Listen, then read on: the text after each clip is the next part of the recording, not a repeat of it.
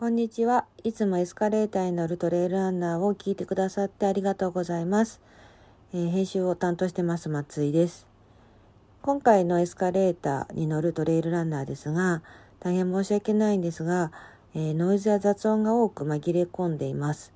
えー録音時の電波状況だったり、まあ、機材のトラブルだったりっていうのが原因なんですが、えー編集でその点修正をしてみたんですけれども完全に取り切れてません。なので途中かなり聞き苦しい点があると思いますが、えーご了承いただければと思います。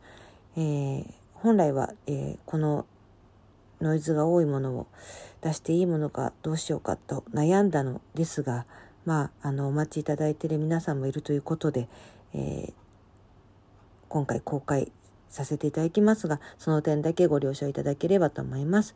それでは44回目のエスカレーターに乗るトレイランナーをお聞きください。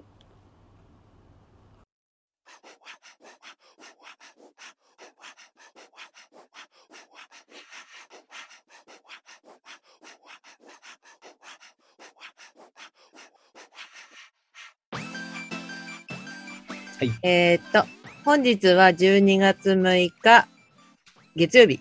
だいたい月曜日なのになんで今悩んだんだろう。頭が、頭が超働いてないですか、でもですが、月曜日っていうのは。そうですね。エスカレーターに乗るトレイルランナーの44回目になります。はい。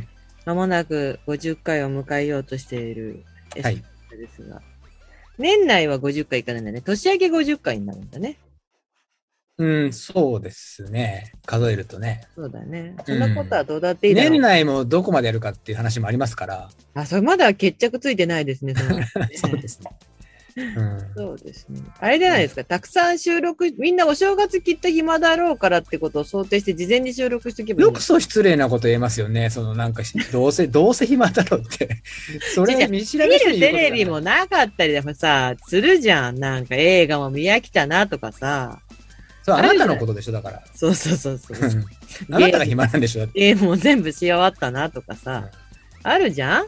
いやいや、人それぞれなんで、生活の仕方。みみんなのこう、忙しいと思いますよそうみんなの暇つぶし、だから大掃除もしなきゃなとかさ、ながら聞きできるからさ。うん、そうそうそう、思ったんです。そうですか。何なんですか？そんな。そうですか。そうですよ。はい。ということでうん。ね、はいはい。えーっと、エスカレーターに乗るトレイルランナーの44回目は、うん。えー TDT の話をしましょうんう。。それで、えっと、この間ね、あの、ええちょっとあお会いした、たまたまお会いした方にも、あの、トレラン始めたばっかりなんで、うん。なあ始めたばっかりなんで、トレランの話をしてるエスカレーターを聞いてますって方がいて、あの、いや、エスカレーター全くトレランの話しないんだけどねって、はい申し訳ないねって話をしたんですけど、はいはい。えっと、その反省点もちょっと踏まえまして、うん。一応 TDT 知らない方も大変多多いかとうん。思いますので、うんまあ TDT はね、どういうものかっていうことあをね、ねちょっと説明しないと、我々はこう、当たり前のように TDT、TDT って言ってしまってますけど、はい。あの、結構情報がクローズ、ね、あの、っていうか別に広オープンだけどクローズっていうか、そのほら、一般にを広く募集してるものじゃないので、あの、な、うん。いつ募集しててどうやってで人が決まってんのかって意外と知らない方もうん。いらっしゃるかなっていうところで、ジューさんもしよかったら説明していただけどういうことなの？それ。いいきなりそれってダメだと思いますよ。あなたもその調べてあるんでしょ？う いや、ないですね。それはダメですって。その振り方は。あ、そうです、うん。あなたが今回出たので、はい。それも踏まえてちゃんと説明してくださいよびっくりしちゃうよ、その振り方は。ね？ね、うんじゃあ私説明しますけど、間違ってたらちょいちょい教えてくださいね。僕がね？はい。うん。TDT は、あの、井原智和さんの始めたもので、ツールド友の略なんですよね。そうです、そうです。はい、そうですよね。うん。で、えっと、トモさんが、まあ、100マイルを、まあ、のレースに挑戦するにあたって、まあ、どう、どうやったら、あの、完走できるかなっていうのを試行錯誤していく上で、まあ、えっと、ツールとともの今の TDT のコースで練習したところから始まるっていうことですよね。そう、完走というか、160キロってどんなもんだっていう、ちょっと未知の距離だったので、うん。まあその距離感とかもこうんううん。感じるためにっていう理由もあったりとか。うんうんうん。で、普段練習している玉川と青梅のあれをくっつけたって感じらしいですよね。うんそうですよね、うん。そうですよね。うん。で、それが多分2010年ぐらいの話なのかな？そうです。2010年あ、です2010年ですよね。2010年に初めて TDT 走ったって、あはい。のこの間話をしてたんですけど、で、はい。あの、2010年のと頃って、今、リュウさんが言った、ちょっと話と被っちゃうんですけど、うん。もう、ほとんど、その国内に100マイルっていうレースがもうまずなかった？2010年だとないと思います。ないよね、ないんだよね。で、海外にしかまあなくて、こんなに100マイル、100マイルのトレイルランニングレースっていうのがメジャーじゃなくて、うん。まあみんなが本当に試行錯誤、こうその、えっと、走ることに対しても、ビアリングとかギアとかシューズとかもそう、全全体的に、まあ、えー知識もなかったし、経験もないっていう状況だったので、まあうんどうやったら完走できるかなとか、どんなもんかなっていうのを、まあ、まずは試してみたっていうところから始まってうんいるんですけど、うんコースとしては、えっと、玉川沿いですよね、ずっとね。そうですね。で、スタートは、蒲田になるの？いや、蒲田じゃないですね。どこですか？あ、蒲田というか、えっ、と、どこになるのかな、あれってね。ね私たちわかんないのよね。そう。ん なんか羽田空港のそば、でも、蒲田のね。駅駅から、あれ、蒲田の駅から行ってたんでしたっけ？そうそう、蒲田の駅に集合するんだよ、そうですよね。うん。だからもう羽田がすぐと、羽田がすぐ横みたいな感じ。そう、なんか飛行機が見えるんですよね。うん、羽田ですね。羽田ですよね。はいそうなんかいまいちよくわかんないんですよ、田舎者なんで。うん、で、まあそこになんかあの、海、海のところに、あの、平和の大鳥居でしたっけ、うん、うんそうですね。そう、大鳥居があって、はい。あの大鳥居、実は、あの、なんか心霊スポットと勘違いされてるって知ってます？でもなんか、うん。なんかうん、なんか怖い話とかググると、うんあので、なんか空港の中の神社が、には、なんか、なんそれは単にあれじゃないですか。夜中に闇雲に走ってる人たちがいるってやつじゃないですか。それで怖いって言うんじゃないですか。それもあるかもしれないんだけど、なんかね、勘違い、話がこう、おかしくなって、あの、おかしくこう伝わってって、うん空港の中の神社は、実はなんか音量を収めるための神社があるみたいな話が、どんどんどんどんこう、ひこう人を伝ってって、あの鳥居がそれだみたいに言われちゃってる記事とか出てくるんですけど、探すと。あれは別に特に違って、うん。まあとにかくまあその、空港のそばに、あの、鳥居、大鳥居があるんですよね、海のそばにね。うんで、そこをスタートして、多摩川をずっとずっとずっとひたすら走って、うん。で、青梅ですよね、最後。摩川は全部最後まで行く、行って、それがハム、ハムラってとこ。か。そうですね、ハム。ううんん。で、それが、まあ、その区間が、川の区間が50キロ、うん。50、50キロだけじゃないな。50、一応、多摩リバーっていう表示は53になってますけど、53だけど、多摩リバー出てもうちょっと走るから、あれ？ちょっと53か。多摩リバーが53。でちょっとねそこはね、細かく話さない方がいいと思ですそううんだよね。まあ、とにかくまあ、計算が変な計算になっちゃそうそううそう、そうなんだよね。なんか、それで、多摩リバーを走り切り、まあ大体50キロちょっとを走り、うんそこから青梅の鉄道公園まではまた行き、で、青梅ののそのロードで、車道、うん歩道でね、はい、歩道を。で、青梅の鉄道公園まで行って、青梅の鉄道公園から青梅高水の、えっ、と、上福寺？上福院。上福院。はい。お前は昨日行ったんだろって今。いいです、いいです。その話もいっぱいあるんで。なんで今覚えてないかっていうことも説明つくんで、全然問題ないです、僕としては。はい。で、いで、上福院に行って、で、半分。上半分上福院で半分。半分。うん。で、そこからまた、今、同じルート同じルートを返してくる。それではい100マイルですっていうレースですよと。レースっで、ていうか、レースはいじゃないレース、レースじゃなくてグループラン。そうそうそう、そこが大事なんだよね、そう。そう、はい。そういうコースはそれで、で、PDT はレースじゃなくて、グループ、壮大なグループランなので、うん。あの、みんなと一緒に走るんですけど、うん。まあ、早い人、遅い人いるけど、みんなで走りましょうね、の中で、うん。まあ、えっ、と、決まりはあって、24時間以内に完走しなきゃいけないっていうのが決まりにあって、はい。で、まあ、その中で、まあ、遅い人は置いてかれるし、まあ、それでも、こう、早い人の中で力がある人とかが、こう、見てくれたりっていうことはあるん、様子を見てくれる場合もあったりするんだけど、まあ、基本的には置いてかれちゃうかな。っていう感じはあって、うん。で、えっ、と、ただ女の人はちょっとき川沿いを深夜に走るっていうのが危険なので、女の人は川沿いを一人で走らないようにっていうルールが決まってるので、まあ、えっ、と、ペーサーをね、女性の場合はつけるんですよ。うん。あの、で、まあ、男性でも今全然つけてるんですけど、うん、ゆうさんが一番最初に出たのって何年だったか覚えてます、えーっとね、十、何年だったかな ?14、14年か5年かな。で、その時は、うんりゅうさんが初めて出た年時って、まだ TDT って、春と秋の2回あったんですよね。2回ありました2回ありましたよね。はい。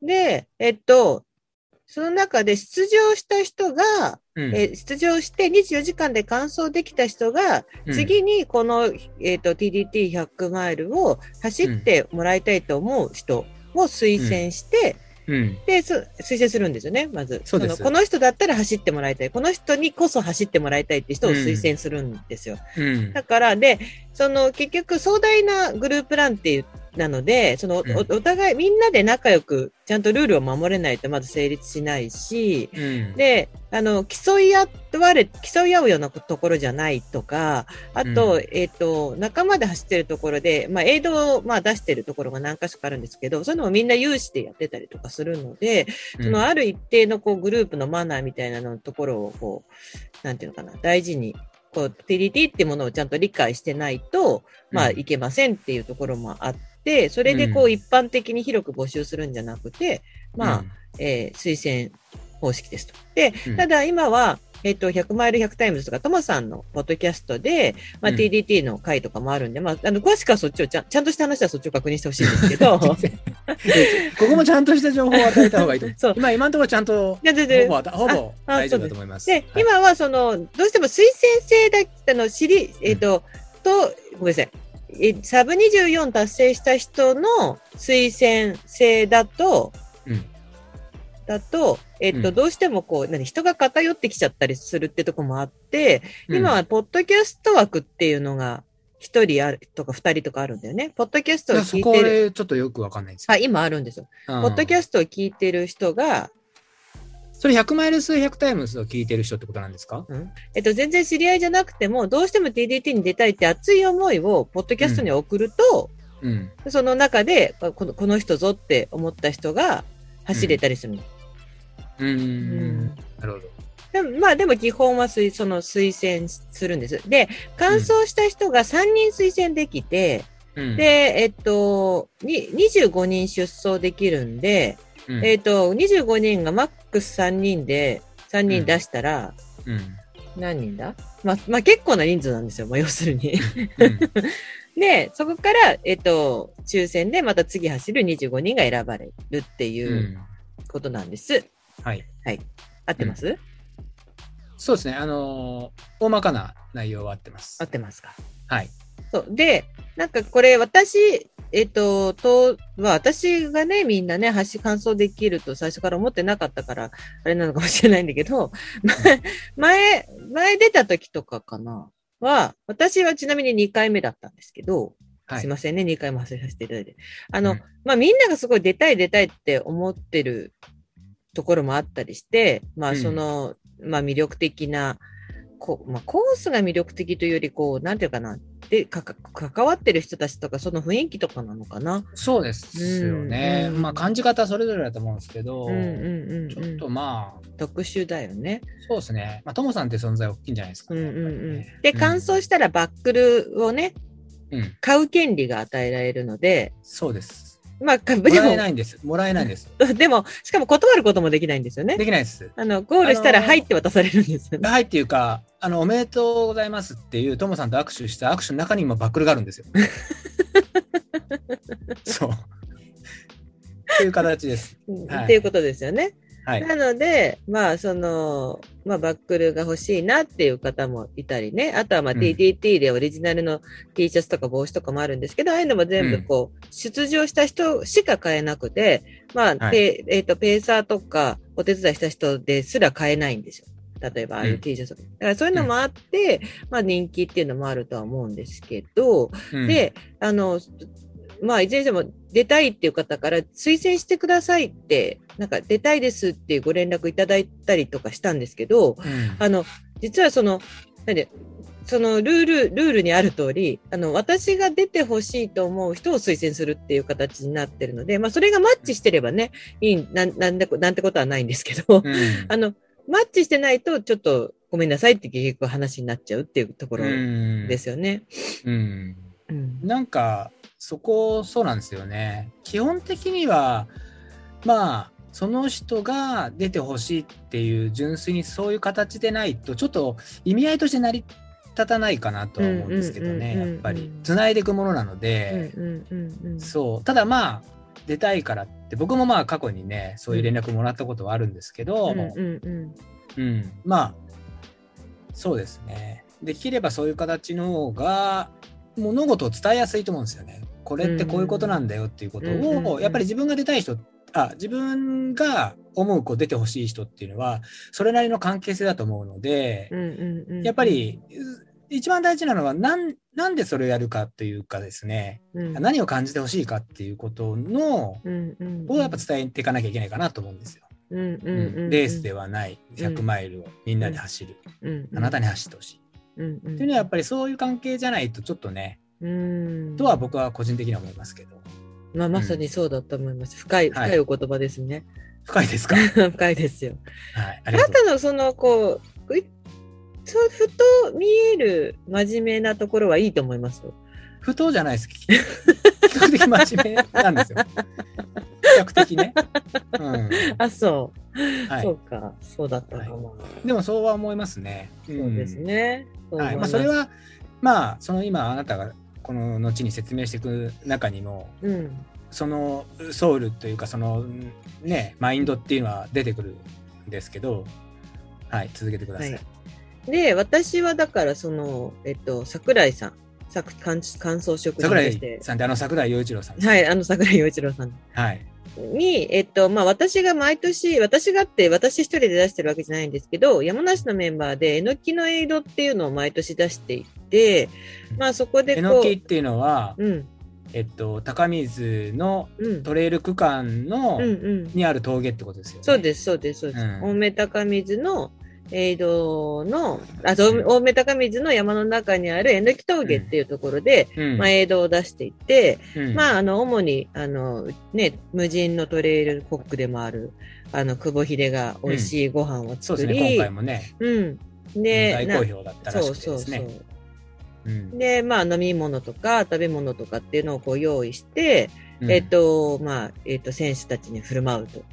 いうのが、まあ、恒例で、で、えっと、まあ、桜井さんは、あの、今日、前回走ってて、はい。えっと、ぜひ、あの、松井さん、再チャレンジしてみませんかっていう話をいただいてですね。うん。えで、なんか桜井さんもなんかこう、推薦するなら、こう、えっ、と、まあ、こういう人が、にす、こうんう走ってほしいっていう思いがあって、うんえっ、と、僕は、あの、松井さんを推薦したいんですけど、いいですかっていうお話をいただいて、まあ、えーうんそんなことが、また走れる機会があるなんて思ってもみなかったので、まあ、なんか、私でよろしいんでしょうかっていうところで、あの、ありがたく、推薦も頂戴しよか。ったですね。僕、あ間に僕を挟まなくてよかったですよね、そのタイミング的に。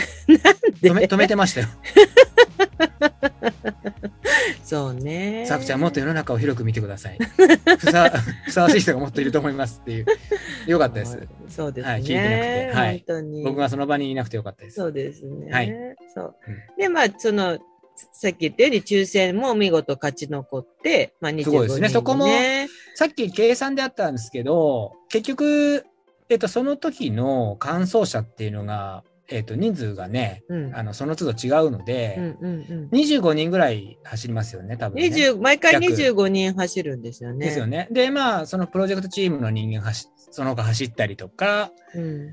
うん、だったりするんですけど、例えば25人走って、20人完走したとしたら、うん。2、3が6で、60人の推薦枠が出るじゃないですか。うんうんうんうんうん。で、その中の60分のまた25っていう計算になってくるってことですよね。うんうん、そうですね。で、前回そうです。で、前回、えっと、うん25人中で24人完走してんじゃないかな。あ、じゃあ100%惜しかったってことね。そうそうそう。うんで、したので、72人うん。うんうんうん。ぐらいは、うん。その3人、三人まで推薦できて、その3人をマックス使ってもいいし、まあうん。推薦する人がいなかったら推薦しなくていいし、うん。っていうルールなので、まあうん全員が3人出したかどうかはわからないんですけど、その、そうえっ、と、まあ、ゴールした24人が3人出したとしたら72分の25ってことですよね。だからまあ、かなりの難しいんですよ。で、そのそうん。25人決まって、そのな、ん。決まった25人が、えっ、と、うん。何かトラブルがあその出場するまでに、まあ、うん。何かがトラブルがあったら、うん。えーまあ、一人ずつ減っていくっていうかね、その、ウェイティングリストになるんですよね、そうの後の。そうそうだから、あの、繰り上がってくる可能性があるんですよね、そうそうそうそう。最後まで。で、はい。あのーちなみに今回は4人しか繰り上がらなかったんですよ。うん。だけど、その、その繰り上がりも多い年は本当に多くて、うん。えっと、あなた一回当日繰り上がりましたよね。知ってました過去に、過去に。はい。はい。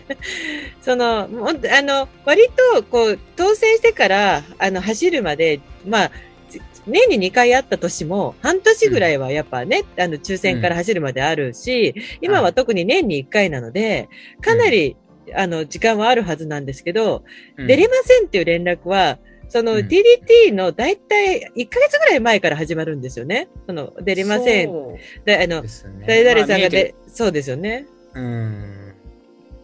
僕、だから当日に過去に来て、そう。で、誰々さんが出れなくなりましたって情報と、ウェイティング何番の何々さん、繰り上がりました。走るようだったら24時間以内に連絡くださいっていうのが、こう、感じですよね。連絡が来るんですよね。で、んその人が、はい、走りますって言ったら、その人が繰り上がるし、うん。うんもう大体1ヶ月ぐらい前からそのウェイティングがこう上がり出すので、みんなその、1ヶ月前に100マイル走ってくださいって連絡が来て、はいって言える人と言えない人とうん。そこでダッと分かれるので、うん。その、1ヶ月前だろうが、なんていう、えっ、と、1日前だろうが、走れま、うん。あの、で、来ましたよ、走ってくださいって言って、走れますっていう人は走っちゃうので、こう結構ね、ぐるぐる回るときは回回るんですよね。うん。うんで、10 12人とか13人ぐらいまでウェイティング行ったことあるんじゃないかな。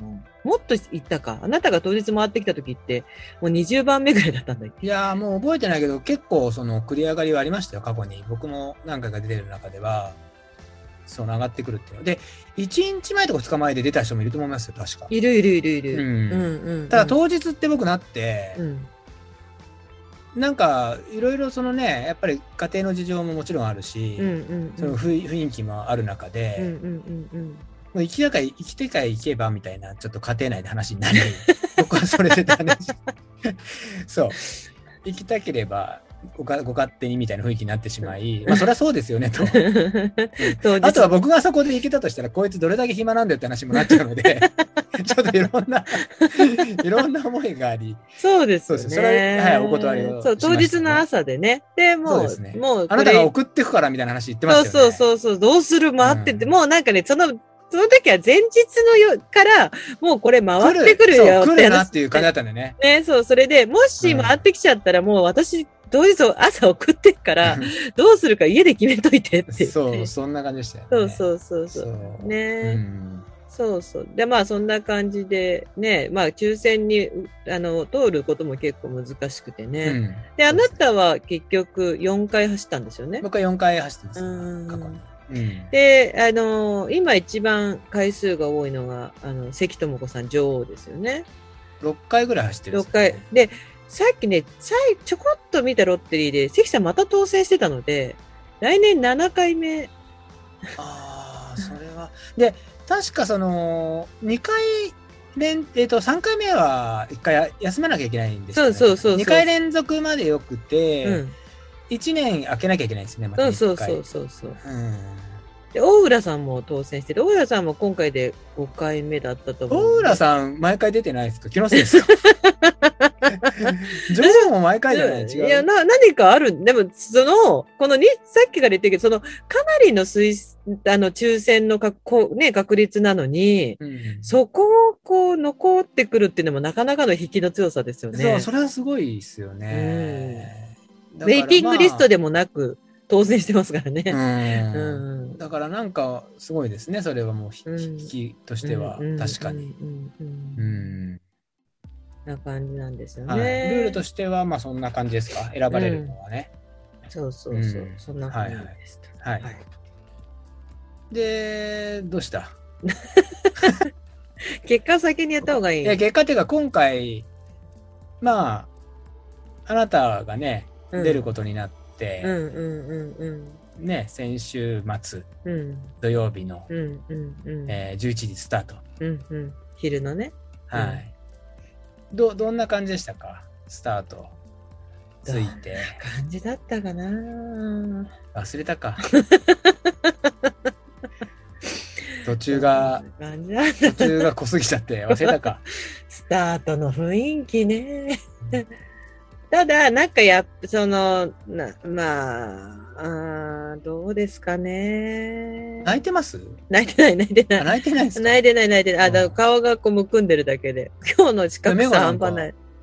本当あ、目がも、目がもうむくんでるからじゃない？もう本当に。金魚みたいだよね、今日。でめ、金魚？なんか、うん、金魚みたいじゃない？なんかこ金魚？うう、ん。死んだ魚の目してるって感じ。金魚が死んだ魚じゃないんだけど。まあいいね。どうだったかな？なんか楽しそうにしてる人と、緊張してる人と、緊張？うん、楽しそう、なんか TDT だってて、楽しそうにしてる人と、緊張している人と、うん。あとは、こう、悲壮感に、が溢れて、悲壮感がある人と、3種類かな？うん。うん、まうん。あ緊張はありますよね、やっぱね。う。うんん。僕、そうですね。うん。僕も過去を思い出したときに、やっぱりうん。初めて、うん。そう。で、ちょっと、僕の話を少し話させてもらうと、うんあの、TDT っていう存在をうん。僕知ったのは、トモさんに初めて会った時にトモさんから聞いたんですよ。でもしかしたら、その前に何かそういう、あメディア的なものもなかったから、何かで知ってたかちょっとあれなんですけど、トモさんから直でこう、それをやってるんで、またよかったらみたいなことを言われてで、僕が初めて出る、うん。出た前の年、うん。うん。前の年に、うん。こう、多分初めてこう、人を集ってやった感じなんですよね、確か。うん。まあ、前の年だったのかな。そこに、まあ僕推薦いただいたのが、あの、吉塚二郎さんなんですよ。ああ、そうですよはい。ね。二郎さんが、で、二郎さんのやり方は、うん。あの、えっと、SNS で、うん TT 枠できたんで出たい人います？みたいな。うんでも、例えば二郎さんが多分もらって、うん。いや、あの、あなたはちょっとみたいなのもあったかもしれないですけど、で二郎さん、うん。で、僕、その興味があったから、うんうんうん二郎さんに連絡しうん。て、うん。うん。そう。ただまあ、100マイルじゃないですか、そうは言ってうん。も。だから、あの、少しまあ、100マイルを始めて、そうですね、UTMF 走ってみたいなとこから少しずつ始まったんだけど、うん。うん。その、何が不安かっていうと、うん。うん。あの、僕の記憶だとね、その時に僕、推薦もらった二郎さんが走った時うん。の。内容っていうのを、二郎さんが SNS で上げてたんですよ。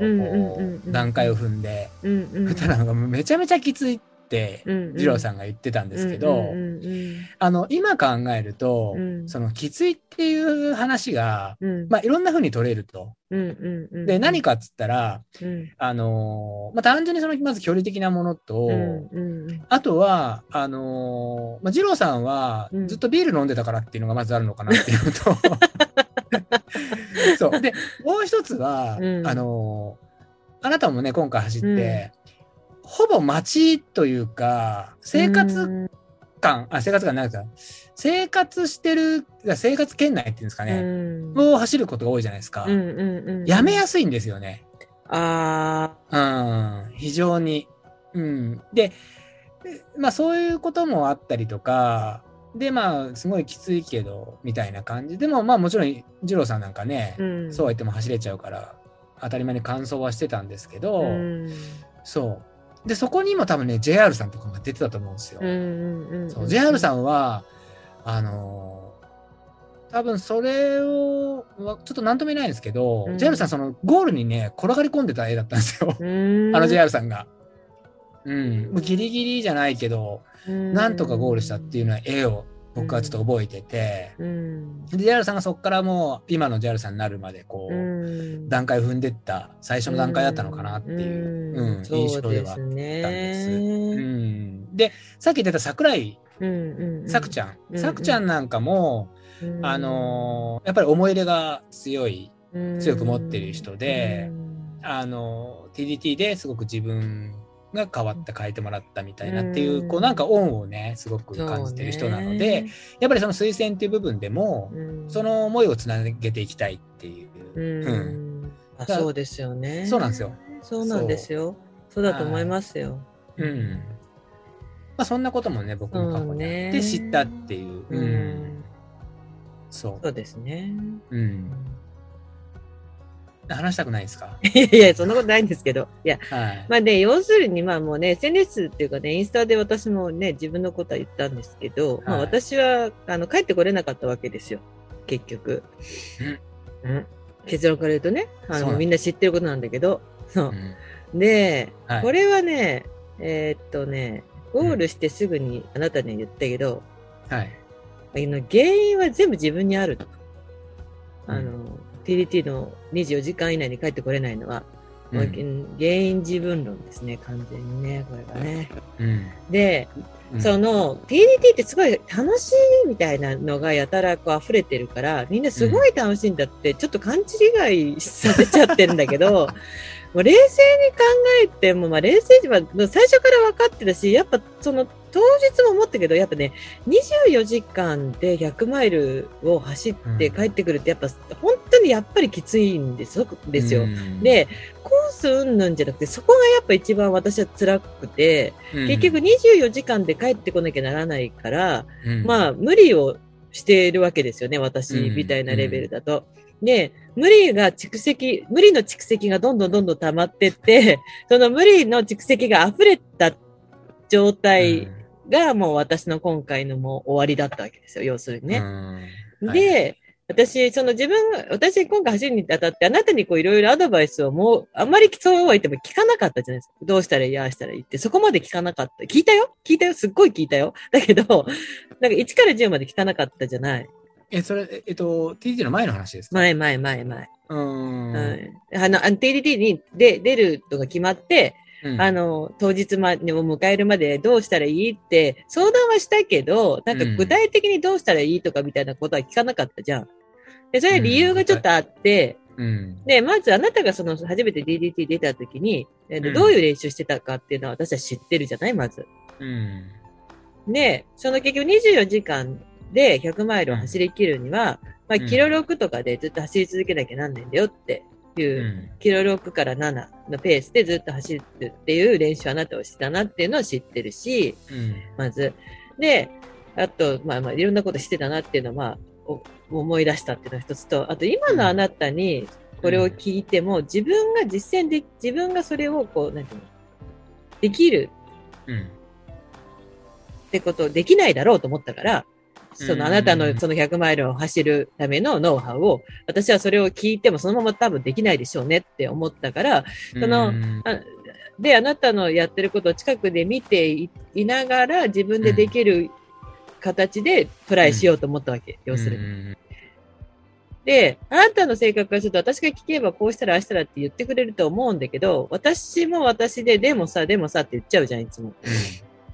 で、それも分かってたんで、まあ、そのあなたのそばで見てきたことを、うん、まあ、形にしたら完走できるのかなと思ってたっていうところなのね。まあ、要するに。うん。うん。なんか不満そうですけど。いや、不満じゃないですよ。いや、不満ではないです、それは全然。うん。で、まあうん。でまあなんだろう、思い出話を後でするとして、うんえっ、と、自分が完走できなくて、えっ、と、なんていうのかな。うんなんか感じたことっていうか分かって、まあ、わ分かってたけどより分かったっていうのは、その24時間で乾燥するためには、みんな、うんだいあの、DDT のね、過去走った経験者の人にみんなに、どうやったら乾燥できるって聞いたら大丈夫だよみたいな練習してるから、なんか、な、な、喋ってると涙が出ちゃうんだよね。泣いてますよね。今はね、喋ってると涙が出ちゃうんだけど、その、えっと、何、何、えっと、キロ6から7で走れば大丈夫だよって話と、うん。まあ、毎日そんだけ走ってれば大丈夫だよってみんな言うんだけど、うん。うん、でも自分の中でどうかな、自信が足りないなって思うところがいっぱいあって、うん。で、それがやっぱ顕著に出たっていうのが一つ。その、大丈夫かなっていうその不安な気持ちがまず大きくあって、だから、えっと、ちょっとしたことでやっぱ精神的に揺さぶられるっていうのが一つと、うん。えっと、キロ6から7で走ればいいんだよっていうのは、確かにキロ6から7で走ればいいんだけど、うん。それって日頃、キロ4から5で走る練習をしてないと、キロ6から7で走りきれないってことも分かったっていうか、うん。で、えっと、今日私がそのインスタ上げたときに、あの、うん。さんあのね、うん名前言っちゃっていいのかな？が、うん。あの、見てましたよみたいなコメントくれたんだけど、あの、見てましたよっていうのは、普段その練習。のあなたが走ってるところを見てたってことうんそうそうそう。で、うん。っていうコメントくれて、うん私もなんか似てるけどそうかなどうかなと思ってて、あの、うん。ご本人がん、そうなのかそうかっていう確証がなかったから挨はい拶もしなかったんだけど、まあ、TDT と割とサーフェスが似てる、あのうん。河川敷を、まあ、ひたすら、ひたすら走るみたいな練習が多くて、こう、あまりアップダウンがないんで、河川敷なんで。うん。で、そこをなんかもうキロ6から、なえっ、と、キロ7に入らないペースで、うん。ただ走るっていう練習だったんだけど、うん。それで、き自分でもキロ6から7のペースだったらい、い淡々といける？で、心拍も、えっ、と、150いかない。いえっ、と、もう140ぐらい。うんっていう目安で、もう100、だいたい140ぐらいでキロ6分半っていう練習をしてたんだよね。うん。で、そそれだと長く走れるから、これでいけばいけるんじゃないかと思ってたけど、結う局、ん。そのあなたのこの間のバックヤードの話じゃないんだけど、うん。やっぱり距離が進んでくると、自分では頑張ってんのに、キロ6分半が6分45になり、7分になり、7分半になりっていうのがもう自分で見えてきちゃう。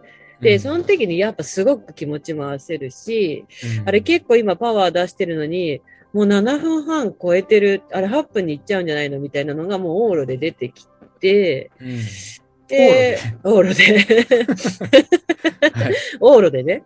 うんで、それに、それで一回ちょっと焦った。まあ、でもそれもさ、例えば、なんていうの、トイレ寄ってりゃそうなるよとかさ、まあなんかいろいろそう、なんか、多分そんな、何、160キロの中の1キロ、ちょっと何、タイムが落ちることだってあるよっていうのは、普通に、冷静に考えればあることなんだけど、多分そういうのを見たときに、こう不安に感じ、すごい感じる。うんで、で、これ私の、あとは性格上の問題なんだけど、こう、はいまあ自分も不安だっても、出る前から不安だから、えっと、うんさっき言った DDT ってグループランなんだけど、私グループランできなかったんだよ。実は今回。一回も。あの、スタートして、うん10キロ、10キロもみんなと一緒に走ってないと思う。スタートして、うん5キロぐらいじゃないかな、グループラン。みんなで行けたのって。うんで、まあ、もう割とスタートしてすぐに、早い組と遅い組にパックリ25人が分かれたんだよね。でもソーシャルディスタンスいいじゃないですか。そうそうそう。で、だから、えっと、早い人たちが10 15人ぐらいのパックができて、うんその人たちよりちょっと遅い人たちが10人ぐらいのパックになった時に、私はその遅い組にいて、うんその遅い組もまた分かれていくんだけど、うんだから私多分スタートして5キロ、10 5キロ大げさだけど、まあ10キロ経ったぐらいの時にはもう私単独走だったんだよ、もうずっと。うんで、別にその単独走で寂しかったですってことは別に特にないんだけど、うん。その単独走だと何がこう、精神的に来るかっていうと、周りの様子がわからないから、うん。その特に帰りが、はね、あなたがペーサーについてくれてたんだけど、その、特に袋になった時に、周りの様子がわかんないから、こんなに調子悪いの自分だけなんじゃないかって思って、なんか、なんていうの？袋になった時？うん、帰り帰り。あなたは一緒についててくれたんだけど、うん。その、私の周りに TDT の選手はいなかったじゃない？ああ、はい。そうすると、あの、なんていうのかな？待っててくれてる人とか応援の人とかが何分前に何々さん行ったよみたいな話とかはするんだけど、その人が元気だったかどうかみたいな話までやっぱしないじゃん。で、元気だったって聞けばその人も、うん、なんか大変そうだけど元気に行ったよみたいな話になっちゃうからさ。で、そうなってくると、うん、だけど、自分はすごい調子悪いのに、周りのその一緒に出てる選手を見てないから、うん、こんなに調子悪いの自分だけなんじゃないかと思って、それはまたすごく不安になるんだよ。うん。で、私、私一人がこんなに全然ダメなんじゃないかみたいなさ。だけど、結果、例えばさ、終わってみればだよ。その終わってみれば、なんだろう。滝谷さんも足引きずってたとかさ、例えばね。あと、うん。あの、何？安倍ちゃんも胃胃が胃の調子が悪くてずっとトイレばっか行ったとかさ、うん、なんか乾燥した人たちもそれで大変だったし、その、うん。なんかトシ君とかもさ、コーミよりもずっともう大変な思いでゴールしましたってうん、言ってく、言ってたんだけど、あの、今日とかね、連絡くれてうん。言ってくれたんだけど、あの時はやっぱ、なんていうの、周りの人と、まあ自分がいけないんだけど、自分のペースが遅いから、周りにいないから人が、だから結局そのちょっとしたことでこう、なんていうの、気持ち的に下がっちゃうっていうかさ、っていうのはやっぱあって、うん、で、それが、ほら、えっと、残り何キロで何時間走んなきゃいけないっていうことがもう、ほら、中盤は見えてくるじゃない、そうするとよより一層それがこう自分にはそれができるのかなってところでさらに不安になるっていう。ので、かなりその何度か精神的なこと、それでもなんか強い気持ちとなんか自分は自分みたいなところでいればよかったのかもしれないんだけど、そこまでのやっぱ強いところではなかったっていうところ。精神的な弱さが出るというか、その、どうしても気持気持ちがここで弱くなっちゃったっていう部分が一つ。うん、だからその、だからそのれ練習の仕方が、練習練、自分がこの練習でと思ってた練習の仕方が足りてなかったっていうのが一つと、その気持ちの部分の精神的な面がクリアできなかったっていうのが一つと、うん、まああとは本当に、なんだろう、全まあ、全ベースとなる走力が足りてない。うん、まあ、それは練習不足に入るのかな。入りますね。うん、っていうところはすごい感じ感じてですね。うん。うん。ですね。やっぱね、24時間で100マイルってそんなに楽しいわけないんだよね、とは思った。当たり前のことなんだけどさ、なんかちょっと、ちょっとうっかりしちゃったって思うところなんだけど、かなーっていうところがもう完走できなくて思った話で、で、その、えっ、と、で、100私、その120キロにやっぱすごい壁があるとは前から思ってて、自分で前走った時もそうだったし、120の壁が私超えられなくっているんですけど、やっぱり今回も120キロに壁が来て、うん。もうその壁が越えられなくて、で、まあ、その、腰がね、抜けちゃったんだよね、要するに。その、いうんや、まあ、その、詳しくは話す、あの、またいろんな原原因はあるんだけど、まあ、一番最後の大きい原因は、えっと、やめ、あの、えっと、120キロに到達したときに、まあ、もう時間的に、まあ、ギリ、そもそもギリギリだった。だけど、走り続ければなんとかいけるかもしれないかもしれないぐらいな、まあ、ギリギリでした。で、その中を走ってて、まあ、それまでの、まあ、えっ、と、さっき言ったように自分の力以上のものを出そうとしてる無理の蓄積がそこにドンと出て、うん。あの、走ってたらね、腰が痛いって、痛いな、腰が痛いなとは思ったんだけど、腰が抜けちゃったんですよ。うん。で、腰が抜けたら、えっ、と、う太、なんか、あなたに何て言っても理解してもらえないんだけど、太ももが、足が抜けちゃったっていう感じなんだよ。こう足にもう全然力が入んなくて、ふにゃんってなっちゃったんだよね、もうんう。で、腰が抜けて、もう、えっ、と、走れなくなっちゃって、だから最後の10キロはもう完全に歩いてるので、だから4時間ぐらい歩いてたってことになるんだよね、結局。最後。うーん、5時間。うん。まあ、時間にしてはよくわかんないけど、まあ、そうですね。歩く時間は長かった長かなと思いますよね。ねうん。そう。だから最終的にはまあそれで、まあなんか行けるところまで行こうになるんだけど、まあ、うんまあそんな感じだったよっていうところで、うんで、まあそのね、グループランだし、レースじゃないしとはいえども、さっきちょっと話してて、ちょっとまだ話をしてると涙が出てくるんだけど、まあ情けないね。要するにね。な何情けない涙なんですか？うん情けないよね。どうう涙あのね悔しいんじゃないんだよ。これね、くえ、これね、あのね、あ、また泣いちゃう。うんあの、なんだろうね。じゃあな、悔しいってさ、頑張った人が言えることじゃん。って思うと、う思うとこれは悔しいんじゃないんだよ。まあそうねだから、なんかその、泣いちゃう。う私が悔しいって言って泣くのはおこがましいというか、それはダメなことなんだよ。なんかこう、悔しいって言えるかって思うんだよな。だって悔しかったらもっとやれしって思うし。まあそういうとこに来ますよね。そうそう。でん。結局、グループランだし、レースじゃないからって言われても、完走できないと意味がないんだよ、これって。私はね。あまあ、いろいろ人それぞれあると思うんだけど、うん。た、その、そう。そうそうそう。それはね、そう。だから私はなんか挑戦するからには走り切りたくて、うん。しかも24時間以内に100マイル走りたかったから、それができないことが情けない。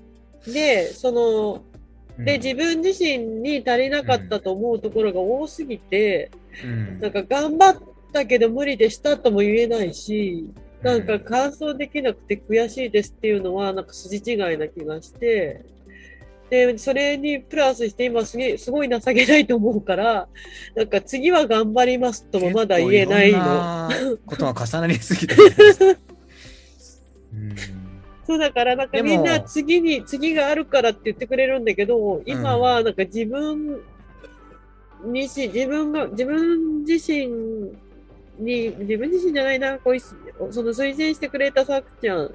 で、あね、わざわざね、お店閉めてまでね、ペーサーしてくれたあなた、送り出してきたくれた家族とかさ、あとなんか私いつもやってる NK の終わりにやってくれた厚木大学のね、みんなとかのこととかいろいろ考えると申し訳ないって本当に思うのと、なんかあんなにね、いい舞台を用意してくれたのに走りきれなかったっていうことに、まあ、ともさんとかプロジェクトのね、メンバーの皆さんにはすごい申し訳ないなって思う。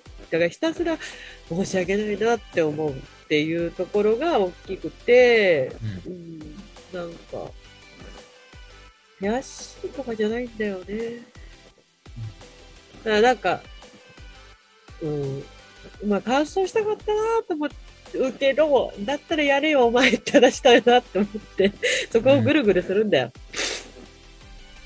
うんそれで分かってればいいんじゃないですか？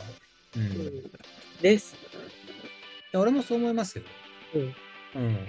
あの、あまり僕も綺麗なこと言えないですけど、うん。まあ、そういう思いがあるのであれば、まあ、もっと準備するべきだったかなっていうところに、僕はちょっと厳しく言っちゃうけど、うん。でも何かって言ったら僕はその今回ペーサーっていうものをねあなたに言われて、まあ、引き受けたっていうのももう1個しかないんですよ理由は。何？やっぱゴールしてもらいたいだけなんですよ。俺はそれ以上もそれ以下もなくてそれは全てつなげてたつもりなんですよ。僕と合流してたとうん。ところから、うん。もう僕はそれしか考えてなかった。うん。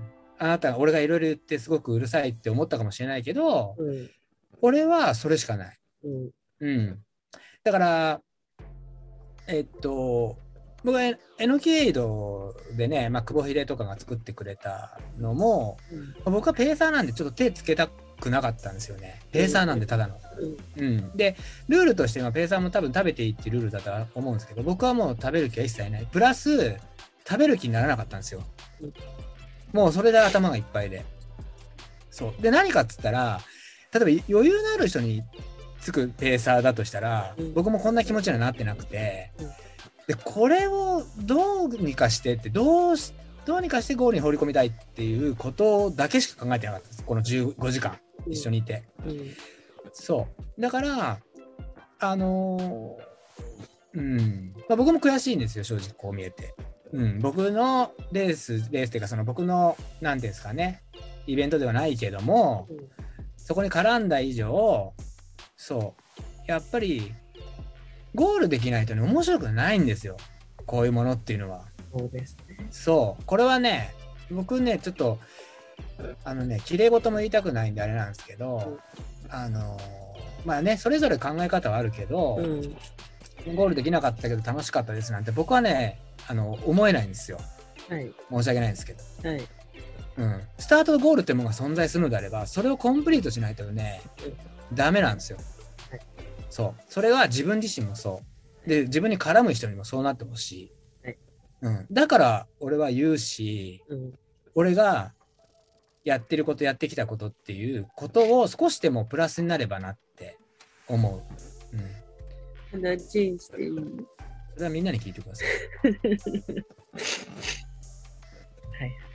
そう。でもそれって、ね、あの、自分が走ってた方が楽だから、これって。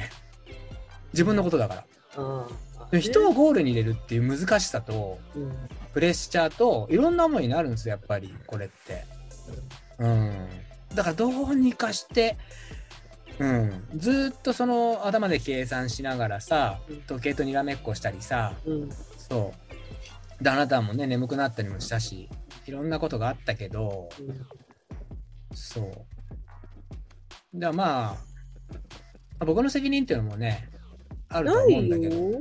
ないよ。いやでも例えばよこれってその現場の責任っていうかそれそうだから僕僕今日も言ったじゃないですか頑張ろうねって頑張れって何が何かって言ったらね9割8分準備の話なんですよこれって9割8分準備を頑張って残りの何えっ、と2部っていうのそれは発表するだけなんですよ現場でだからお現場でその本番で頑張るっていうのは当たり前のことであって、はいね、でもそこの辛さとかをね少なくするための準備をしていくっていうところがあるじゃないですか。はい。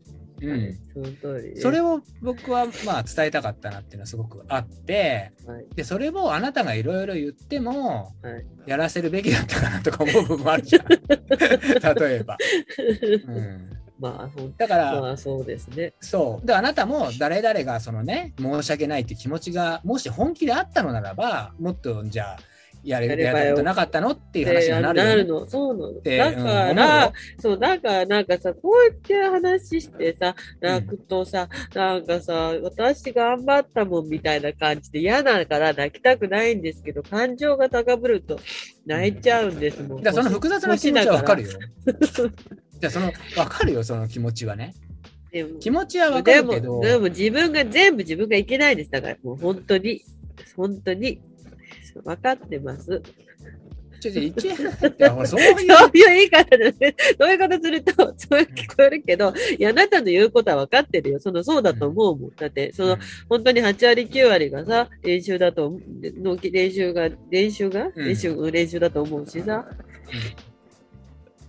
うん。うんで、私がさ、苦手なことが分かってるから、あなたはそれをやれって言ってたんだと思うんだよさ。うん、そうだね、みたいな感じでさ、例えばブラジル連とかもさ、私は休みにしなくていいタイミングでもさ、あなたがさ、もうレース前だからブラジル連休むって言えば、ね僕私もね休んだし。げあの現場で言われたんですけどいろんな何人か言われてでも松井さんブラジルにやってるから大丈夫っすよっていうことに対して、ね、僕もちょっと説明をさせてもらったんですけど、まあはい確かにやってるよ。はい。でも、まあ、松井さんのブラジル連僕のブラジル連っていう線引きが出るじゃないですか。内容として、はい。でも松井さんのブラジル連っていうのも例えば続けてればねもちろんまあ続けてたましたよあなたもしっかりね、はい。だけど僕のスケジュールに合わせちゃうんですって話があって その僕が例えば講義でもう疲労抜きのテーパリングの状態でブラジル連がないっていう時もあの人なしにしたんですっていう。いやあなたあなたは調整しなくていいんじゃないですかっていうこう会話はその時もあるんだけどやっぱインまあ気持ちわかりますからインターバルの逆練きついんですよ、うん。一人だと。そう。でねなうん。ちょっといろいろこうなんつうの差し込んでこうねまあ、うん。話がどちらかっちゃうんだけど、うんうんうん。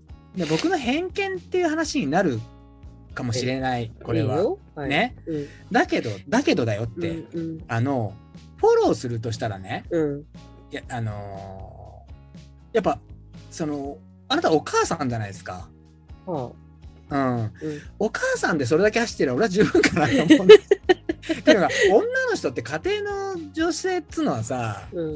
まあ、僕も奥さんがいるんであれなんですけどまあ忙しいわけですよ。まあそうね、うん。でもでもそれでもって言うでしそょそうそう。でもって言うじゃんな。らないのよ。そうならないよ。ならないんだけどなりませんよ。そういうね、ん。なりませんよ。あのだけど俺がそれを想像した時にまあすごいなと思うんですよその目線であれば。でもうんだって、それで言い訳にならないよっていうのはさ、お母さんだけど乾燥してる人いっぱいいんだもん。だからそれ言うじゃん。だかうん。らそれはじゃあすごいんですよ。そう。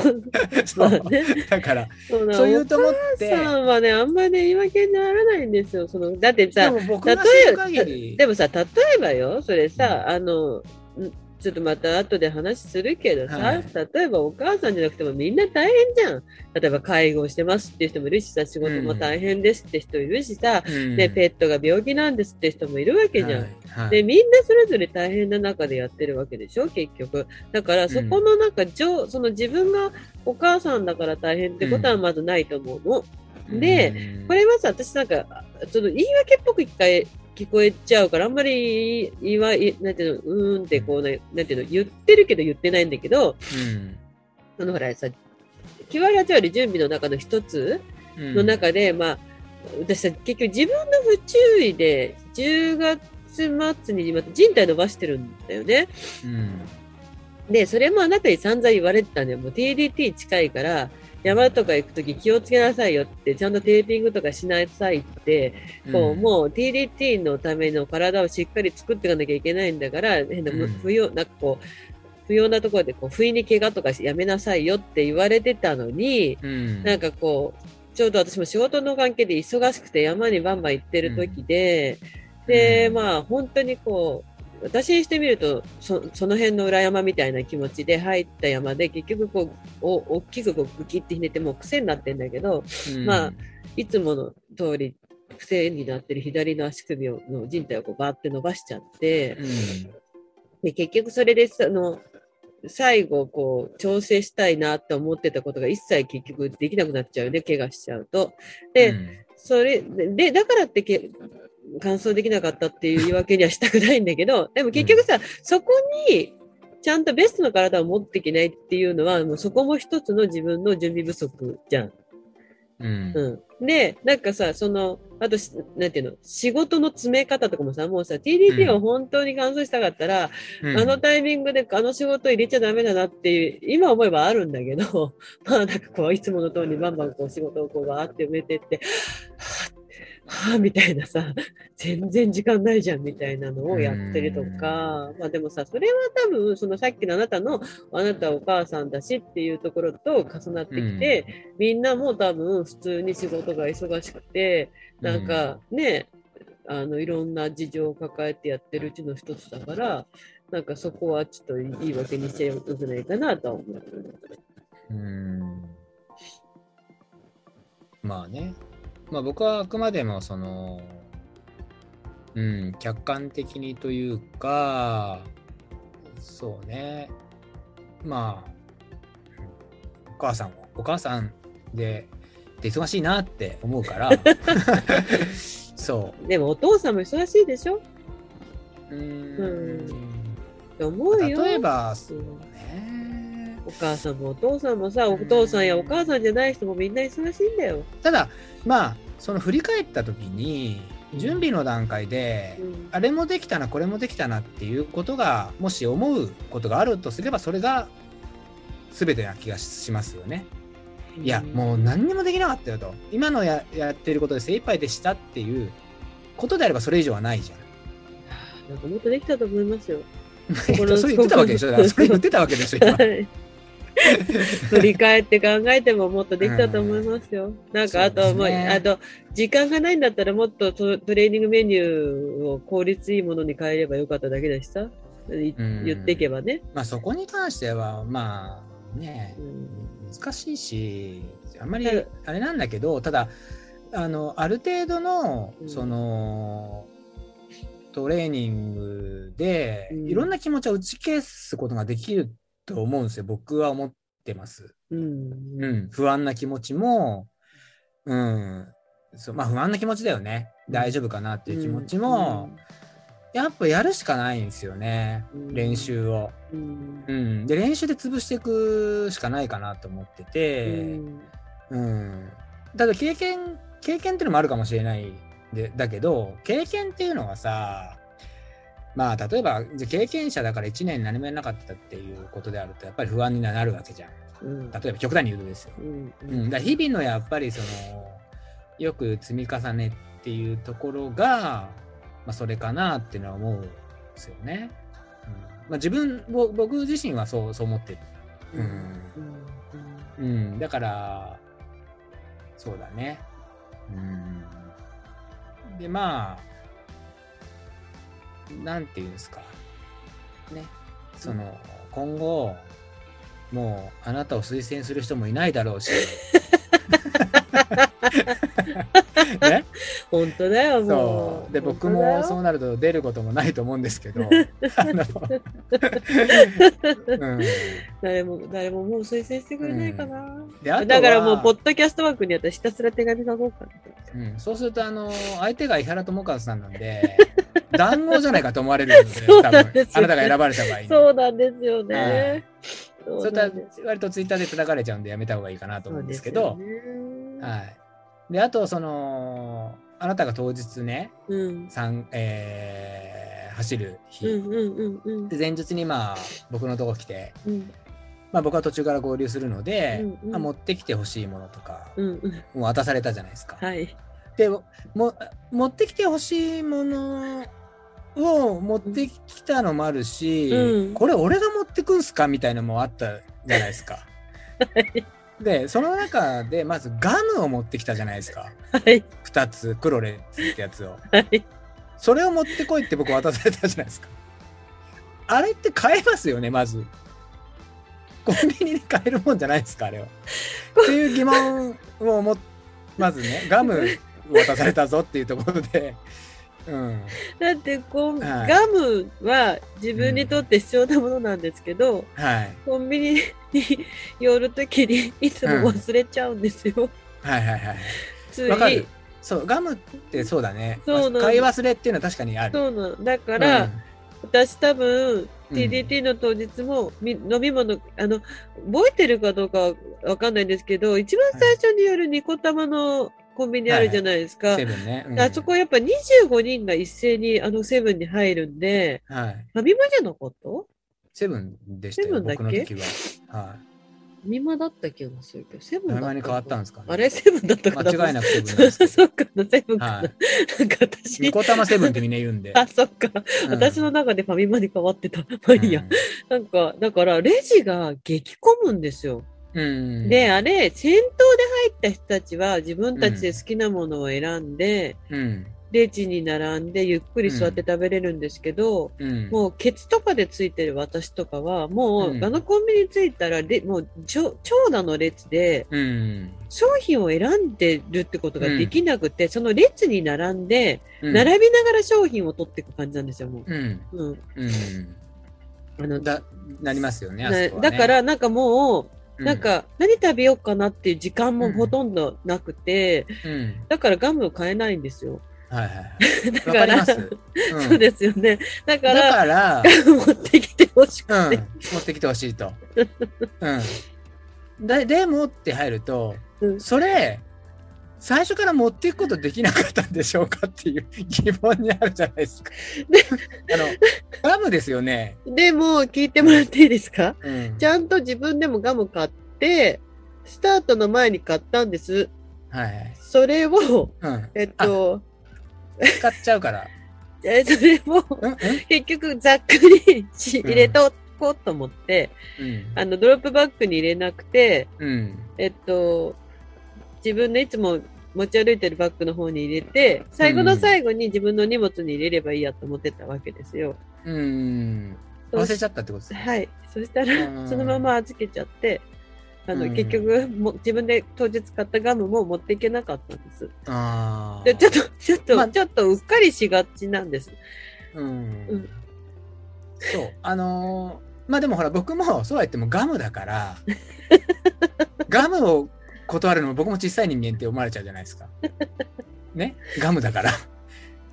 まあそれを受け取ってまあ持っていきましたよと。はい。うん、でそうですね僕の行動を説明するとまああなたなんかは何を食べるのかなっていうのがこう難しい人じゃないですか。そうですね。僕と違う難しさがあるじゃないですか。そうですね。食の好みがね、はいはいはい分かりづらいんですよね。そうですね。で、なんとなく、ちょっと、これは食べれるかなっていうのを選んで、うん。まあ、買っていったっていうのがあっはい。て、で、えっ、と、鉄道公園ですね、青梅の。まあ、そこで合流をするわけですけど、青はい。梅のね。あのトレイルの区間の、まあ、スタートというか、うん。うんでそこでドロップバックがあなたのもあって、うんまあ、選手うん選手というか、うん。うんあの走ってる方たちのドロップバックがそこで一回こうね荷物の整理ウェアとか、まあ、補充とかっていうのができるわけなんだけど、うんまああなたが聞いて、はい。うん、で、まあ、ガムの例のガムをはい。まあガムよこせっていう話になったじゃないですか。ガムください。そうでまあガムくださいのタイミングもまあまあ用意してもザックも背負ってガムはみたいなこと言われてでガム僕のザックのね一番天井にあるまあまあ取りにくくはないんですけど、はいザック背負ってるならば一回下ろしてまあ開けなきゃいけなくて、あガムねガムねってまあ僕下ろしたじゃないですかで僕も手袋とかしてたんですよね、はい。で皆さんご存知かあのクロレッツってガムなんですけど あれ開けるとめちゃめちゃばらけるんですよ あの中が。で落としたりそのどちらがっちゃったでまたあの紙を開けるのがめんどくさいですよね。なんかうまく手袋してると。ええ。でなんか渡したのかな一回。したら、ん。俺向いてくんないのかみたいなまた戻ってきてですね。で向いて渡したらもう一つ欲しいみたいなやり取りがあったじゃないですか。2個くれと。1回に私は2個だみたいなアピールされたじゃないですだっか。て、うんガムって1個で食べます？はいはいはい。え？だガムって、ふ普段、ええまあガムええあまり食べられないかもしれないんですけど、いやいやいや、僕はガム食べてた時期ありますけど、ガムって1回に1個じゃないじゃないですか。1回に2個か3個いきたいものじゃないですか。で、僕ね、ガムすごい食べてた時期って、うん僕ね、ずっと噛んでられる人間なんで、どんどん足してっちゃうんですよ。あそう。ずっと噛んでるっていうのがあって、うん苦手なんです。まあ、あなたは、うんあなたのガムの世界観があるかもしれないけど、せその世界観いろいろあるんで、その、ね。はい。で、まあ2個渡したじゃないですか。はい。うん。たら、じゃあ行くぞってなって、まあ、また僕もザック背負った。そしたら、ガム捨てたいんだけどって言ったんですよね。5紙ぐらいしかしてないじゃないですか、だって。5紙ぐらいしたものを、もう口から出したいと。え、口から出す？まあいいけど、それも俺みたいな話じゃないですか。え、その処理俺ですか？みたいな。え、何？ペーサーってここまでやるべきみたいな。違うよ。ご誤解がある。あれ？違うよ。誤解、大きな誤解です。まずあなたも今自分のお口で説明されたように、はいはい。私にガムを剥いてくださったじゃないですか。はいはい。で、それ私食べますよね。はいはいはい。で、あの、あの、に、に、もう一個、もう一、二個くださいとは確かに言ったわけですよ。はいはいはい。えっと、あなたはいつまでも噛んでられる人なんだと思うんですけど、私はあのガムのコーティングしてある硬い部分あるじゃないですか。うんあれが全部消え去ったらもういらないんですよ。うん だから、こうか、か、か、カチカチ、なんか、あと、なんていうのかな。えっ、と、ガムをずっとた噛んでると、おえってなっちゃうんです。あの、味のないガムをうん噛んでるとね、おえってなっちゃうから、うんまあ、あの、味が結構ふんだんに残ってる状態でもう捨てたいんですよ。うんで、あなたがガムを裸にな状態で私にくれたから、私はガムをペッてする紙がなかったんですよ。ええ裸で渡すのはあなたですからね。だから、そもそもの。捨て、捨てたいから紙をくださいって、ガムを捨てる紙をくださいって言ったんですよ。そしたら、あー それも俺かって言われたんで、うんだって私裸でガムもらってるもんっていうのは、それは普通のことじゃないですか。まあ僕はずっと噛んでけやっていう話なんですけどね、僕からすると。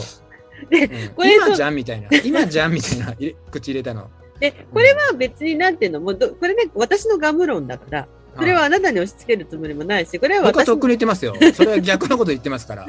これは私の家庭の話だから、それはもうしょうがないんだけど、我が家だと、ガム食べたいなって言うと、はいはいってマツポンが3つくれて、うん。で、それをバホって食べて、うん。カミカミカミってして、ペイしたいですって、ガムペイしたいんですって言うと、はいはいはいって、こう、紙が普通にはいはいってやってくるっていうのが、こう、普通のことだったので、はい。なんかガムってそういうものだったんですよ。はい食べたいなって言ったら裸でガムがやってきて、うん。はいはい。僕、あなたの家族じゃないですよ、でも。そうなんですよ。だから疲れてたんじゃないですか？あ、そういうことですか。そう。で、実際 NK エイドでその光景見れたでしょ？私ガム食べ、ね もう、ど段階風、まあまあ、もうえのきに飛んじゃいますけどうん、えのき峠のエイドっていうのは、えっと、高水の区間を、まあ、往復するので2回通るんですよね。はいはいはい。行きとやっぱり帰り。はいうん。で、僕、過去にまあ4回走っていて、はい。で、えのき峠、まあ、それとは別に、お手伝いにうん映像を何回か行ってて、はいえっと、その時の、そこの様子っていうのは、い今まで見てきたんですけど、はい。あなたが、はい。あその、えのきエイドに入って、まあ、久保秀とかがね、うん美味しいの作ってくれたりとかするじゃないですか。はい。で、あなたも疲れてて腰が痛いみたいなこと言って、はいはいなんか、ドーンってまあ椅子に座って、え、ちゃんと座っていい？って言ったらいいよ。まあまあ、ドーン座ってくで座ってまあ、でも、ドーンですよ。うん、座って、そう。で、特にね、袋の、あのー、えのき峠のエイドで、うんあのー、みかんが食べたいって、こう、あなた言い出したんですよ。はいみかんね、みかんねって僕もこうやったらうん、あと、ココア、で、松葉もそこにいたから、松葉もココココアは、みたいな感じでなって、でココアの上にマシュマロ入れてほしい、みたいな。で、で、なんか、その、僕初めてだったんですよ。えのきで人を使う人って。その、今まで。じゃあ、それも言い訳言っていいですか？ああ、の、えのき峠、今回、私はね、えのき峠にはいませんでしたけど、えのき峠に持ってく飲み物とかは、私が自分で用意しているわけですよ。選手の分もみんな、はい。買い出しからね。うんうん、で、えっと、マツポン、ね、私の夫が、あの、うん。今回、あの、どっか応援に行くよって言ってくれたので、うん、じゃあ申し訳ないんだけど、えのき峠、久保秀さんがね、スープ作ってくれてるうん。久保秀さんと、まあ来てもせいぜいポルシェぐらい、山梨のメンバーはね、うん。だか、ら、その後は厚木大学の人たちが手伝ってくれるんだけど、じゃあうん。飲み物とかを持って、えのき峠に行ってくれるって言ったら、あ、いいようんいいよっていう話だったのね。で、その、ね、まあ、あなたはマツポン知ってるけど、皆さんはね、うちの旦那さんのことよく分かってないと思うんですけど、うん、彼はそもそもそんなにこうトレーラーのレースに出るタイプでもないし、トレーラーのレースを手伝う人でもないんですよ、普段ね。うん、で、あと、えっと、すごく山登りをするかって言ったら別にしなくて、私が行こうって言ったら行くし、みたいな感じなので、うん、この、えっと、えのき峠に来てくれるって言うんだけど、じゃあよろしくねで済まないわけですよ。じゃあはいこれ、この、このジュースとこのジュースと、ここに置いてある紙コップとこれとこれとあれを持ってってねと。うんうん。で、えっと、ジュースと、あと今うん。回その、えっと、ぶどうだったり、果物、えっと、みかんだったり、果物も私も用意してあって、このぶどうとこの果物、あの、このみかんを持ってってくるねって。で、みかんは、うん。あの、缶詰のぶどうにしたわけですよ。あなた、美味しいって食べてたから、うん。あの、今回も缶詰のがいいだろうと思ったから、うん。えっと、缶詰のぶどう、えっと、みかんを用意してって、で、あと、お稲荷さんを40個用意しといて、じゃあ、お稲荷さんとく果物とジュースを持ってってねって話を全部してて、で、うん。えっと、ユミは何かしてほしいことはないの？って言われてたので、うん。あ私そうだ、あったかいものきっと飲みたいと思うから、うん。あの、ココア持ってってほしいなって。で、みんなう、ん。その、た、多分ココア飲みたいって人もきっといると思うからって言って、うん。あったかいお湯とココアも持ってってねって言って、うん。あの渡したわけですよ。はい。で、その中に、この、えっと、マシュマロも私も持ってってっていう中に入れてあったので、こう自分がこう何があるかを結構把握してたので、うん。あの、ココア飲みたいな、あ、それにマシュマロ入れてほしいなっていう、その指示、うん。指示ができたっていうだけですよ。うん。あの、みかんもあるよね。ぶどうもあるよね。ココアもあるよね コーラもあるよね。あの、うん。アクエリアスもファンタもあるの知ってるよ。うん。だから、私はココアを飲みたいっていううん。アピールそう、今ちょっと思い出したんですけど、みかんもそうでした。みかんを僕向こうとしたら、それじゃねえよ、缶詰だよ、みたいな話になったじゃないですか。で、僕ね、あなたのあの姿を見たときに、はい僕ね、歴史とか興味ないじゃないですか。はい。でも、徳川家康ってこんな感じだったのかなって、ちょっと思ったんですよ。なんか、徳川家康なんだなって。わかんない。徳川家康ってどういう人か僕知らない。だけど。でもほら将軍みたいでしたよ。あの、将軍の前に家来が慌ててなんか用意してる感じに見えちゃったっていう。多分、あの、はいみんなが一斉にエイドに入る時間に私も入ってれば、あんなことにはならなかったんだと思うんですけど、もう私一人しかいなかったので、うん NK エイドにいたその場にいた皆さん全員が、あとほらうん、もともと私がやってたエイドで、うん。なんか、あー松井さんがやっと来たみたいな雰囲気があって、うん。何飲みます？どうします？ってすごく聞いてくれたので、あ、うん。じゃあ、じゃあコーラを、あ、あじゃあレモンって言ってた姿が、うん。なんか、あなたからすると、あんなに指示してるやつ初めて見たっていう。そうそう。だから、まあ、それはあなたの言い分もあるので、あれなんですけど、もし時間があるのなら、ああそこの場にいたみんなに聞いてみてください。徳川家康に見えましたって言ったらみんな見えたって言うと思うんで。で聞いてきます。そう猪木の思い出はね、そんな感じだったんですけど、僕、その、今、袋でも戻ってきちゃったけど、うんあの、TDT の、うんえっと折り返しっていうのが上福院っていうう、んうん。えっとお寺なのかな？お寺、お寺。ですよねお寺です。で、えっと、そのえのきを出てから、さらにちょっと上りが、まあ、三段ロケットと言われてる上りがあっての。、もう本当に急なの。最後のね、うん距離はそんなないんだけど、上りがボンボンボンってちょっと続く感じの、そう。で、その上りがシングルで終わった後に、うん。えっと、林道に出て、うんで林道をまあい上がっていって、最後、こう、上福院のこう、えっと、入り口が出てくるんですよね。うんえっと、林道の左側に、上りがこう、木段の広い木段がこう、つづらでこう出てきて、うん。で、つづらの最後に、最後の入り口の階段が出て、で、それ上がっていって、その、お寺の中っていう感じだったじゃないですか。うん。うん。ね。そう。で、まあ、あなたもだいぶもう割と疲労もマックスになってきてですはね、い。あの、上りがね、ちょっとはい大変だっていうことで、まあ、もともとね、登りがすごく苦手なんですよ。だから、こう、ここを強化してなかったっていうところも、うんまあ、敗因の一つですそよ。登りが本当にとにかく下手くそなんです。う。はい、で、はいこれは、あの、なんていうのかな。いや、えっと、やってないからうん犯罪にはならないんですけど、うん、いや犯罪にならないから僕もここで言いますけど、事実としてね。ああ、はい。で、えージョークインがもうちょっとだみたいな、もうちょいだよって言ったけど、えーもうさっきからもうちょいだって言ってるじゃねえかみたいなあなたがこう、受け答え待ったじゃないですか。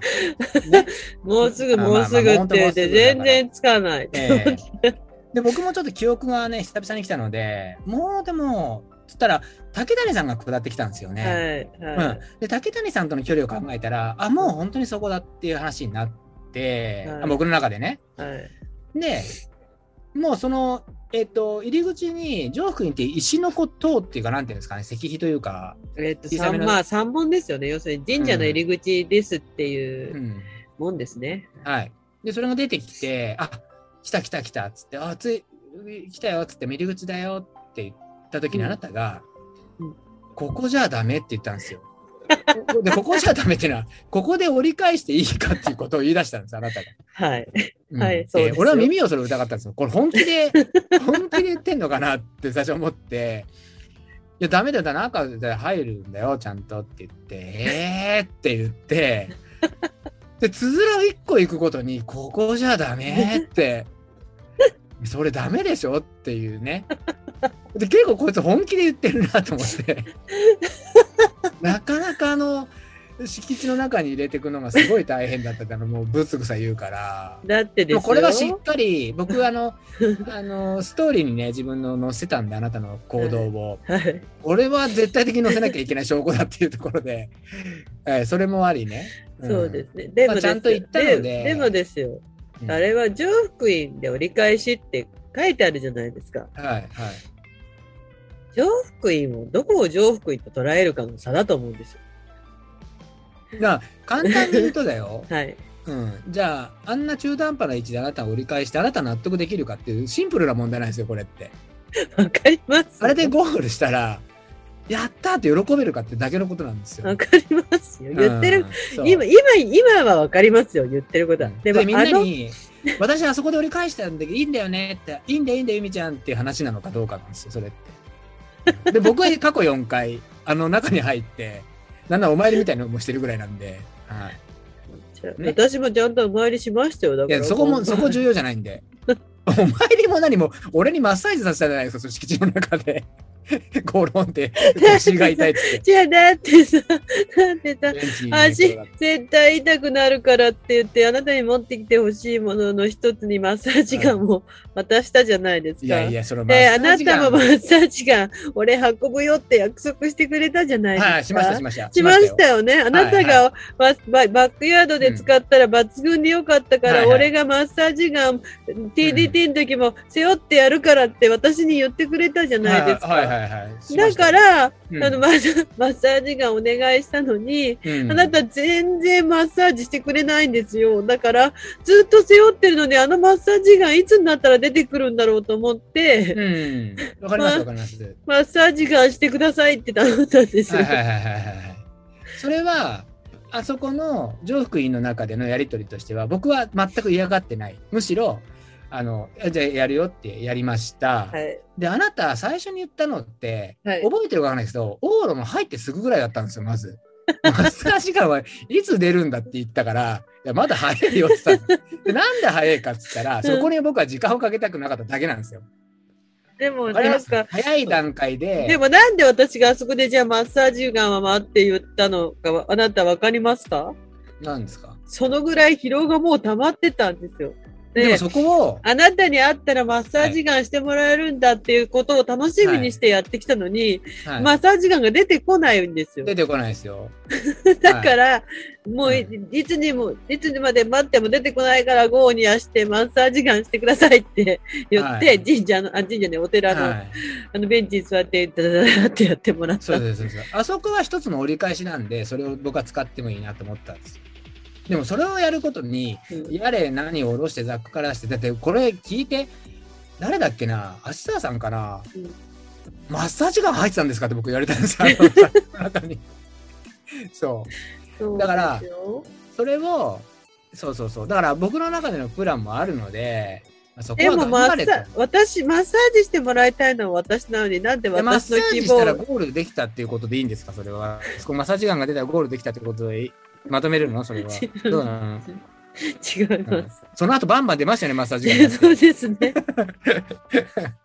そうです。それはその通りまあでもあの、折り返しを言ったじゃないですか。それでね、はい頑張って。はいで、下ってって、うんなあ、ええっと、えのきにつき、うんで、途中でね、あの、岩垂くんがスイーパーやってて、岩垂くんもついてくれて、そうなの。ね岩垂くんがさ、あれなんだよ。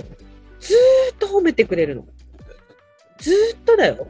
もうちょっとしたことでもね、ずーっと褒めてくれるの。うん、あ、いい足さばきですよ。走れてますよ。うんあ、下り方上手ですね。ストックの使い方上手ですね。とかって、もうちっちゃいこと全部褒めてくれるの。うん、うんす優しい。そう、なんか、うんそう。で、ライトめ、ね、ライトで照らしてくれてさ、そうそうそう。次のあのペーサー岩垂くんにしたら、そしたら。そういうことじゃなくて、でも本当、そのぐらい優しい人だった。そう、でも本当にすごい、こうね、なんか、すもいてくれてねだいぶ助かりましたね本当に本当に、うんそうだよ。ね、いてくれて助かって、結局ね、あの、梅高水の鉄道公園まで、ね、あの一緒にいてくれて、すごくね、助かったし。で、あの、話戻しますよ。戻すんですか？ゴロって、ゴロって戻しますけど、はい。スタートの雰囲気は忘れたんですけど、はい。まあ、スタートして、しばらくしてね、うんうん。川沿いを一生懸命走ってて、うんで、なんかこう野球やってる少年たちがいっぱいいるじゃないですか、川沿いね。うんうん。玉川ってすごいよね。いっぱい野球やってんだよね。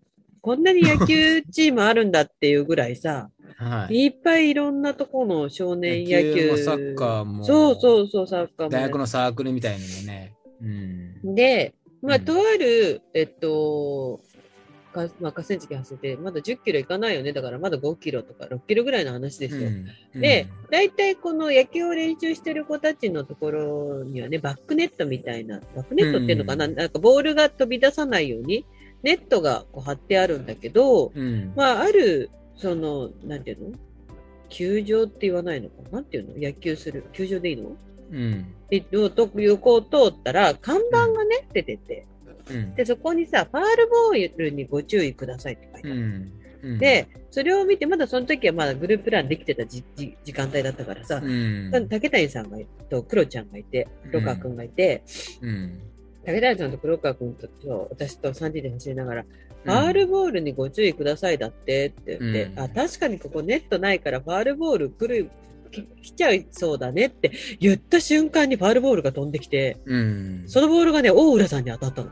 バシッ言ったらあるんだねっていうのが、うん、まず往路のファールボールがまあ飛んできて、私じゃないけど、まあ、うん。TDC のメンバーに直撃したっていうのが、うん、まあ、えっ、と、往路の思い出の1。うん、1で、うん。思い出の2は、そのまま走ってて、まあ、いっぱいその野球少年たちが、なんか、こんにちはとか、すごい挨拶とかしてくれて、手も振ってくれたり、まあ、してくれるんだよ。全然知らないおおじさん、うん。おばさんたちにね。うん。で確かに、あの、ね、えっ、と、昼下がりの土曜日にさ、うん。同じ緑色の帽子かぶったおおじさんやおばさんがさ、ぞろぞろ走ってきたらなんだろうっていうような光景だよね。だから、、まあ、この子たちも面白いんだろうなと思ってたの。うん、で、そのまま何気なく走ってて、はって気づいたら、うん、私さ、うん、お腹見えてた。また、また、うん、T シャツが知らないうちに上がってて、うん、見えちゃった。ね。それを、何？み思い出？そう。で、あーって、うん、あーって言って、こう、うん急いで下ろしてっていうのが、ニコ玉のそのコンビニまでの唯一の思い出。やっちゃったうんそれは別にいつもの子だからそんなにあれじゃないですか。そんなに驚かない話あ、です。そう。うんなんかでファールボールの話であれば、あの、おえっ、と、袋の時に、うん。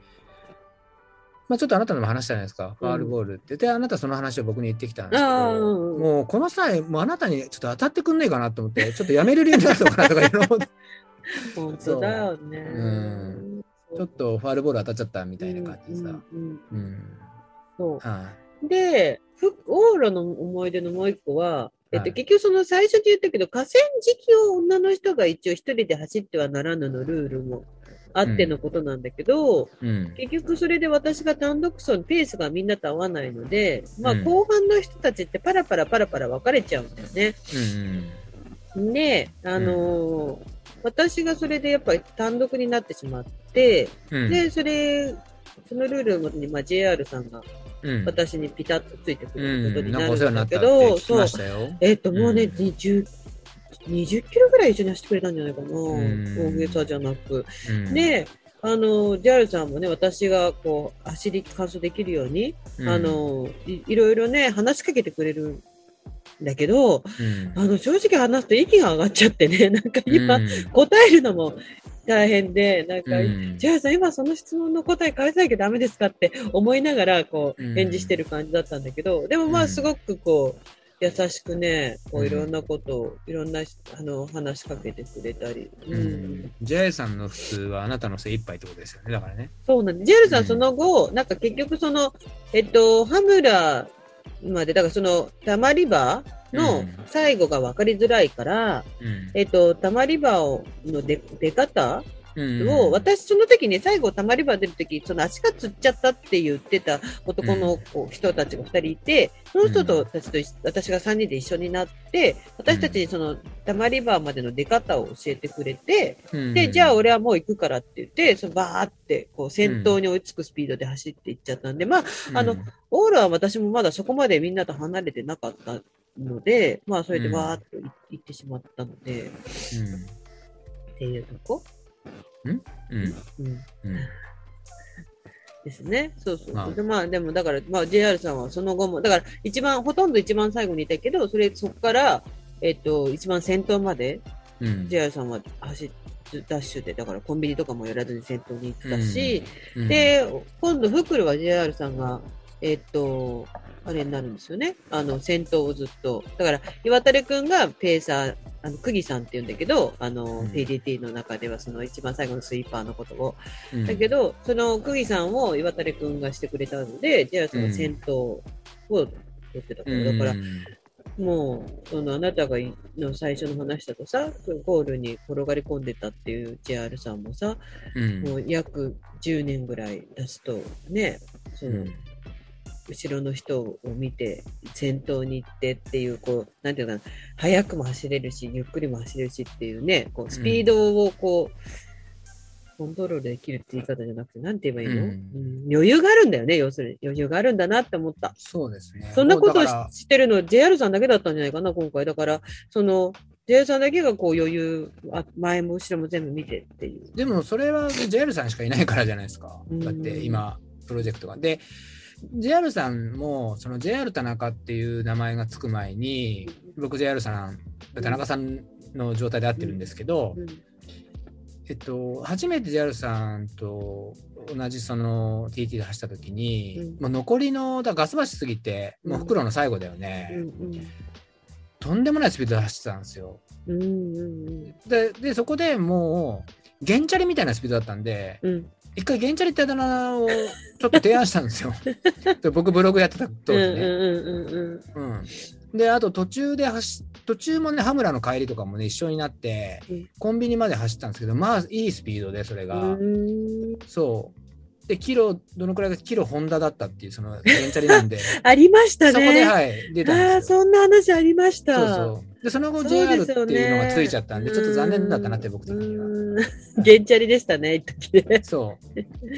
ああ、そうね、そんなのも思い出としてあったりとか。はいはいはい。はい。まあ、オーラの思い出はそのぐらいですかね。その、うん。おなお腹が出てた、ファールボールが当たった、うん。JR さんが優しかった。うん。あとは、まあ、えっ、と、オーラは竹谷さんと基本的には励まし合いながら。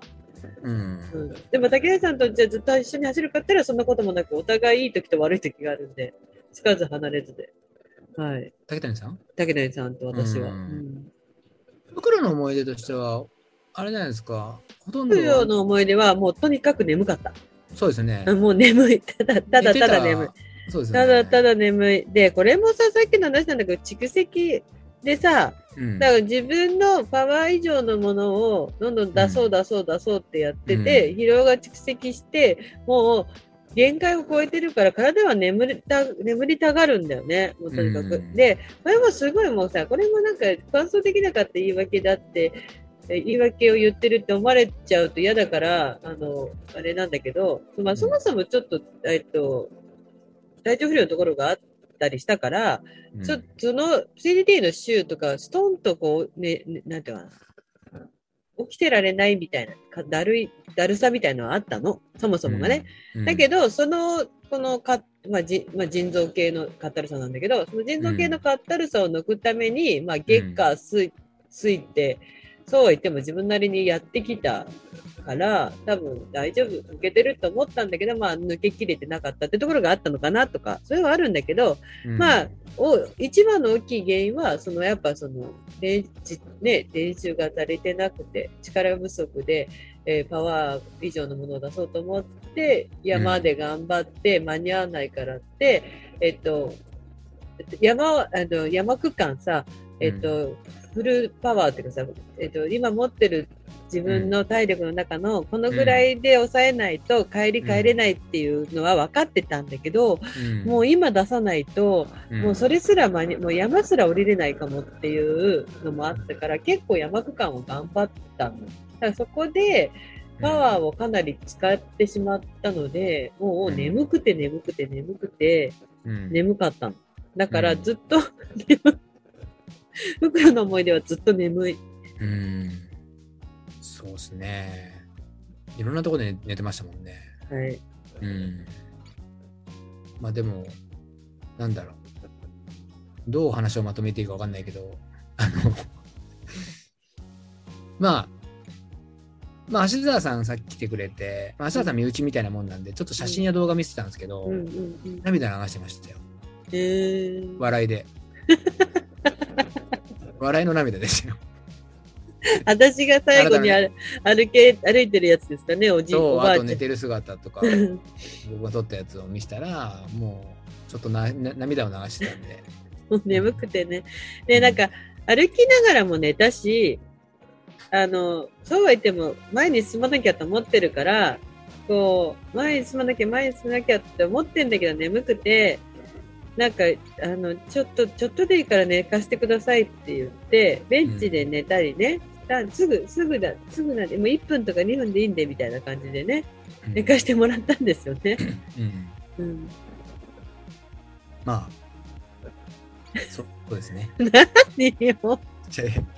いろいろこう話があっちゃこっちゃ行くから俺もまとまんないけどまあでもあなたのそのねそのこうだったっていうところが一番大きい話なのでどうだったっていうね。その、うん。まあ次はまたねもしチャンスがあればうん。まあこれを一つの経験としてやるのか。ただ大丈夫で誰もあの推薦しないから 安心してくださいもう推薦してもらえませんね、誰にもね、本当に。僕らには来ないですよ推薦はそうか、そうか、はやっぱダメか。だってうん TDT あれなんですよね、3回 DNF したら出禁なんですよね、そうですそうですルールとしてね。はい私もリーチかかってるんですよ、だから。はいそう。で、1回目は80、あれ ?1 回目 100? で終わってんのか。で、今回130って、まあ、30キロ伸びたねっていうだけのことなんですよ。あのみんな慰めでさ、前回よりは距離伸びたじゃんって言うんだけど、うんそう。ただなんか前回は確かに往路走り切ったところで、うん足がね、終わってたんだよ、あの時はもうね。で、あの時に、えっと、一緒に出てる、あの時も私今回も思ったけど、うん一緒に DDT に出てた人たちが、うんほんと休まないんだよ。うん。で、ずーっと走り続けられちゃうんだようね。ん。もうずーっとずーっと歩かない。まあ、止まらないのはもちろんなんだけど、うん。その、えっ、と、行きのたまりは50、うんさっきのね、まあ、あの距離がちょっと書いてあるものによって全部違うから何とも言えないんだけど、まあ大体うん。50キロちょっとあるとして、うん。その50キロちょっとを、えっ、と、2回、えーえっ、と、コンビニとドロップアップの2回うん。あるんだけど、それが大体20キロ地点と、えっ、と、38、9で、まあほとんど40キロ地点とぐらいのところにあるんだけど、うん。で、その後、そのたまり場を越えて最初のコンビニまで、だいたい20キロ、20キロ、20キロだとしても、その20キロはもう全部走るんだよ、もう。ん。う。で、それが、やっぱその、一番最初に出た時に、うん。私、その、それまでもさ、100キロのレースが出たことあるんだけど、うん。20キロ全部走り続けるってことしてなかったんだよね。その一番最初に出た時に。うんだから、トータルで100キロ走れても、うんなんていうのかな。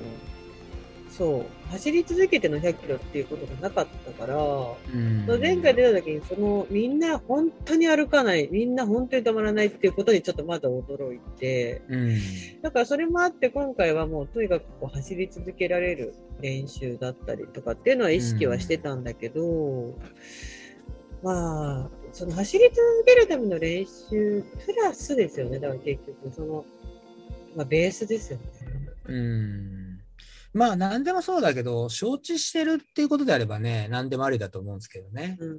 あのそうみんな走ってる例えばうん走ってるんだけど、うんもし歩くっていうことがあった時に、うん歩くことも自分の中で承知してるっていう枠であれば全く問題ないと思うん。ですそう、よ。あなた意図としてやってる。うん、そのすべ全て。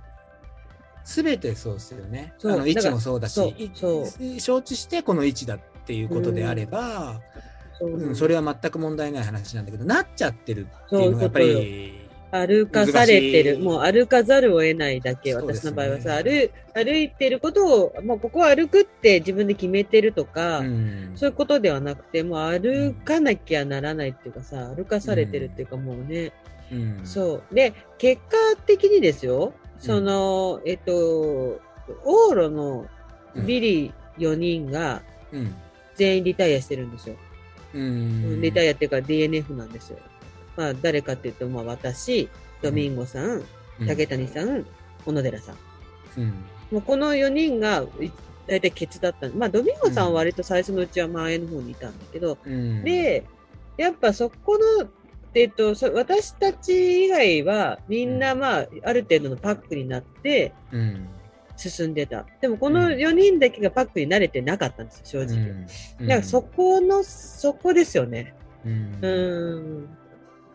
まあ、あの、わか、わかりやすいというか、その、やっぱり、まあ、TDT の場合って、こう、ピストンのコースになるから、うんうんあのーなんていうの？やっぱり、自分がもう遅れてるっていうこうことになると、うん。同じこう時間を目指してるうん。人に対して、うん最後遅れてたらそれその人たち以上のスピードで走っていかなきゃいけないって理論になっちゃう。んだよねそ。れってやっぱりすごく難しい話になる。そうそう、うんだからまあそうだねやっぱりこううまく平均的にこなしていかないとどっかにやっぱり思いっきり負荷がかかってきちゃうのかなって。うんうんそうなの。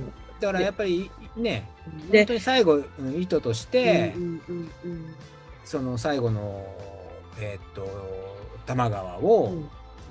走り、もうそこで勝負だ。私は、僕はそこをロードだったら走ることができるって自信を持ってる人であればいいんだけど、うん。そのままの疲労とそれをねしょったまんまいくとなかなか難しい話になるなっていうのはまあうん、うん。そうなんだよね。そうですね。だからまあ難しい。でもそれでも竹谷さんとかね、うん最後までやっぱりうん。まあその制限時間内には入れてはいないけど、その100マイルっていうものとしては最後まで行ったうん。小野寺さんもそうだしね。う、んうん、2時間、3時間。時間オーバーだったね竹谷さん。でさんは2時間で、うん。小野寺さんがだから2時間半ぐらいじゃない、なんかね。うん。そうなんだよね。まあでもまあ、その本当に、あの、うん、その、でもう往路で遅れてると、もうそなたが言った通りのその話だし、うん。そうだね。うん。あとはまあ、来た道を変えるっていうところが、うん。良くも悪くもで、やっぱその距離が、とかこれから行く道がもう思い出せちゃうから、それあー。ねでもねそれは違うんですよ。それはコウミと同じ理論で、うん。計算しやすいんですよ実は本当は。だからそれをマイナスに考えると、ああ、なるほどね。そうそこかなって思うよ。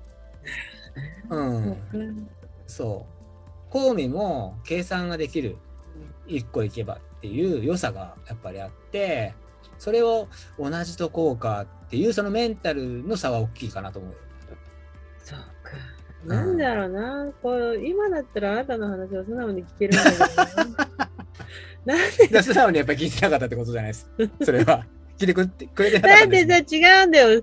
私もって、まあ、違くないけどさ、こう、不安だったじゃない。不安、すごく不安だったけど、あなたはあなたで私をね、乾燥させたいと思うから、やっぱ厳しいことを言うじゃない。うん。うん。だけど、厳私しくはないと思うよ。だって、あなた、違う、そこなのよ。あなたからする当たり前。これが、これをこうしたいならこうするべきでしょっていう話が、こうした方がいいに決まってる。あなたにとってみたらその自然な話よ。うん、あなた、これ走るんだからこうするでしょっていう話が、うん。なんていうの、私からすると厳しい話っていうふうに聞こえちゃうってことよ。要するうに。んねましてや直前でもう自分もすごく不安でいっぱいなの。でもあなたからすると、いやいや、出るんだから、今ここで不安とかじゃないでしょ？だって、もう、今は仕上がってる時期でしょっていう時なんだろうね、きっと。だけど私はまだ不安だったの。だからちょっと甘やかしてほしかった。優しい言葉とかでこう、なんか大丈夫だよ、みたいな。いけるよ、みたいな甘やかしてほしかった。だけど、まあ、そういう言葉は一切出ず、こうね、いつも通りにこう言うじゃない、あなた。あでもいけるよって雰囲気で全くないじゃないなかった。よ。うんなかったけど、分かってんだよ。分かってんの、そこは。自分で一番分かってるから、ちょっと優しい言葉を欲しいなーって思ってけど、あなたはあなただから、そんなこと言ってくれるわけないわけですよ。分かってるから。ね。だから、うんもうなんか甘やかしてほしいのに全然優しい言葉くれねえなって思って、もうはいはいって、もうなんかこう聞いてなかったんですよ、最後。そこから違うよね、多分ね。はいはい。うん。そうなんです。うん分かってるよって、だからちゃんと、だから今は素直に聞いてるよ。聞いてるじゃないか。聞いてますよ。聞いてるじゃないかって。わかんない、その。聞いてす。ます。立ち位置が。聞いてますよ。だからちゃんとありがたいお言葉ですよ。ね。ね。わかんないけど。うん。うんでもまあね、ずっと、でもそうは言っても一緒に走ってる間はすごいね、よく褒めてくれたし、すごいは褒めてくれたとか、すごい励ましてくれた。だからね、特に私が山の区間すごい一番高い水がなーってずっと言ってたのを多分分かっててくれてるから、すごい山の区間のはすごいね、なんか、ちょっとしたことでも励ましてくれて、頑張れ頑張れって言ってくれたからっていうのもあるし、ね、最終的にはもうなんか、私の荷物全部ね、持ってくれてたりもしたから。ええ両手塞がりましたもんね。そうなんです。ありがたい。うんありがたい。感謝しかないですよ、本当に。まあ、それは別に範疇なんだけどね。うん。感謝しかないですけど、だからまあ申し訳ないと思いますね。そうさ、わかんないけど。いや、なんかもう、でもさ、あなた、あなたにとってもさ、ん時間ってさ、永遠にあるものじゃないからさ、うん、やっぱさ、あなたも大事な2日間を削ってくれてるわけじゃないですか。本当に自分の貴重なね。で、それは自分自身にとってもだし、お店にとってもだし、あなたの家族にとってもさ、ね、貴重な2日間なのわけよ。しかも土日よ。でそれをさ、私のために割いてもらってるのに、この低たらく？ね、それは自分がそれまで、ね、TDT に至るまでに努力してなかった結果なんだけど、努力しないとは言わないって言ってないよ、いや。ででも、でも結果出てないんだからち足りてないんだよ、全く。うんでも努力してないって話じゃないじゃん、それ。それ努力してないっていう言葉じゃないよ、俺が言いたいの。でも結果が出ないんだかうんら努力してないんだよ、これ。足りてない。でもそれはね、言うとなんか分かってるよみたいな話になるって、面白いよね。不思議なんだけど、俺。よくわかんなんて言ってあげていいか分かんないんだけど。うん。でも多分俺が優しい言葉かけても、なんか、そう思ってないでしょみたいなこと言いますよ、多分あなた。そのえー言う感じだとでしょうね。だから難しいじゃないですか。だから俺はお俺が思うゴールをしてもらいたいっていう、じゃあどうすんのっていうことの、何ですか、内容をぶつけるしかないと思うんです、そういうのって。だ何度も言うよ。だって自分がやった方が楽だもん。自分がした方が楽だよ、こんなことはっきり言って。人をゴールに放り込むっていうのは難しい話だよ。だからみんな考えるよ、人のことだから。どうしてあげたい？どうしてあげたらいいんだろうって。うん。僕29回も本当に100マイル走ってますよ、本当。すごいなって思いました、本当に。苦しいっすよ、毎回。本当に思いました。あなたはすごいそなれはいいんですよ。毎回毎回本当すごいと思ったい。やいいんです、いいんです、それは。までね、でも腰がすごい、そう、結局ダメ、もうか腰がスンって落ちて、足もスンって落落ちちゃったので、まあ、とにかく最後10キロずっと歩いてて、まあうん11時を迎えたんですけど、はい。そしたら、まあ、ルールとしてね、あの、自力で帰ってこなきゃいけないので、自力で歩いてゴールまで向かうか、まあ、公共の交通機関で帰るかなんだけど、まあ、もうちょっともう本当に足とこしかスンと落ちちゃってて、まあ、気持ち的なものもあれで、私はまうんあそこでもうやめますって言って、うん。じゃあ帰ろうってなった時に、あのーたまたまというかね、私たちの仲がいい、あの、ももちゃんとかね、うん。来てくれて、てっちゃんとうんももちゃんが、あの、電話くれて、うん。どうし、あの、どうやってゴールまで行くのなんて連絡くれて、うん。で、私たちもなんか臭いし汚いしって、うん。ね、大丈夫大丈夫なんて最初は言ったんだけど、結局ね、甘えさせてもらうことになってね。でもうん結果的にもうあの二人がいなかったら生きてないね。今、私。うん。俺、うん。本当に、あの位置から、まあ、泉多摩川、だから小田急線の橋のとこに、うん。ほぼそこにいたんだけど、うん。そのやりとりの中でね、あの、まあ、その、スタートに戻んなきゃいけないっていう、ちょっとね、うん。帰り、帰るない、その、帰る流れとして、うん。スタートまで戻んなきゃいけないっていうことになったから、俺、この人を電車で運ぶ自信がないってすごい思って、まず。もうでもちょっと気が遠くなだけどね。ったんですよ。生半可ちょっとその電車の距離とか分かっちゃってるから、これ、でもう、あなたは牛歩って言ってたじゃないですか。はい、牛歩です、牛歩。そう。で、なんか、ね、みんなにも説明したじゃないですか、終わってそのスタートに戻った時に、もう自分で牛歩。うんね。牛歩だけじゃなかったんですよ。牛寝もあったんですよ、だから。寝るっていうね。牛寝ね。そう。気がついたらもう牛目寝目を閉じて歩いてるっていうね。牛寝もあるものだから、どう運ぼうかっていう。そうですよ。あの、だから本当、野口さんはもう神様でしたよ、僕からすると。あなたはい、あなたはあなたの都合があるかもしれない。でも僕もこの、この本当にあのマグロをこの大マグロをどう運んでもらおうかっていうとこを悩むじゃないですか。ましてや電車乗ってもう椅子なくてこの砕けた体をどうつねもうあのー何？電車にちょっと、ちょっと目を離すともう私寝てんだもんね。いや本当ですよもう余裕で寝れちゃうからさどうしようかな。どこからかまずね、本当て目を離すとうね。そう写真も公開したいぐらいなんですけどあの、じゃあ、あ僕の、であのストーリーにね、うんその寝てる姿をうん載せよねあなたにも伝えましたけど寝てる姿載せようと思ったけどちょっとなんだろう喜ぶ人多かったと思います確かに。ねだけどある一部とかには俺がちょっとそれ悪ノリじゃないかっていうふうに思われる可能性もあるじゃないですかそれって。いや本人頑張ってるのにさって話になっちゃうから 僕はその写真全部あなたに預けてるのでえどうしようがあと動画も。ポッドポッドキャストのあ動画はね、ひどいからね。動画はひどいよ。でも、動画にさ、残ってるじゃん。私がこう、足がすんって抜けるとこがそさ、うですよちゃんと。だから、足が抜けてるの。もうは、一緒、牛歩、牛あの、ストックをついて、いうん。牛歩で歩いてるんだけど、それでももう腰も、腰が抜けちゃってるから、まず、うんもう、よちよちのおばあちゃんですよね。そうですね。牛歩、で牛寝写真集もできそうですもんそうね。うん。そうなの。そう、すごいひどかったわ。あ映像見て自分でもひどいと思って、これ。僕さっき写真1枚送ったじゃないですか。はい、はい。寝てる写真を。うんおあれ送ったと思ったらうん、手前で、あの、同じ位置なんだけど、うんうん。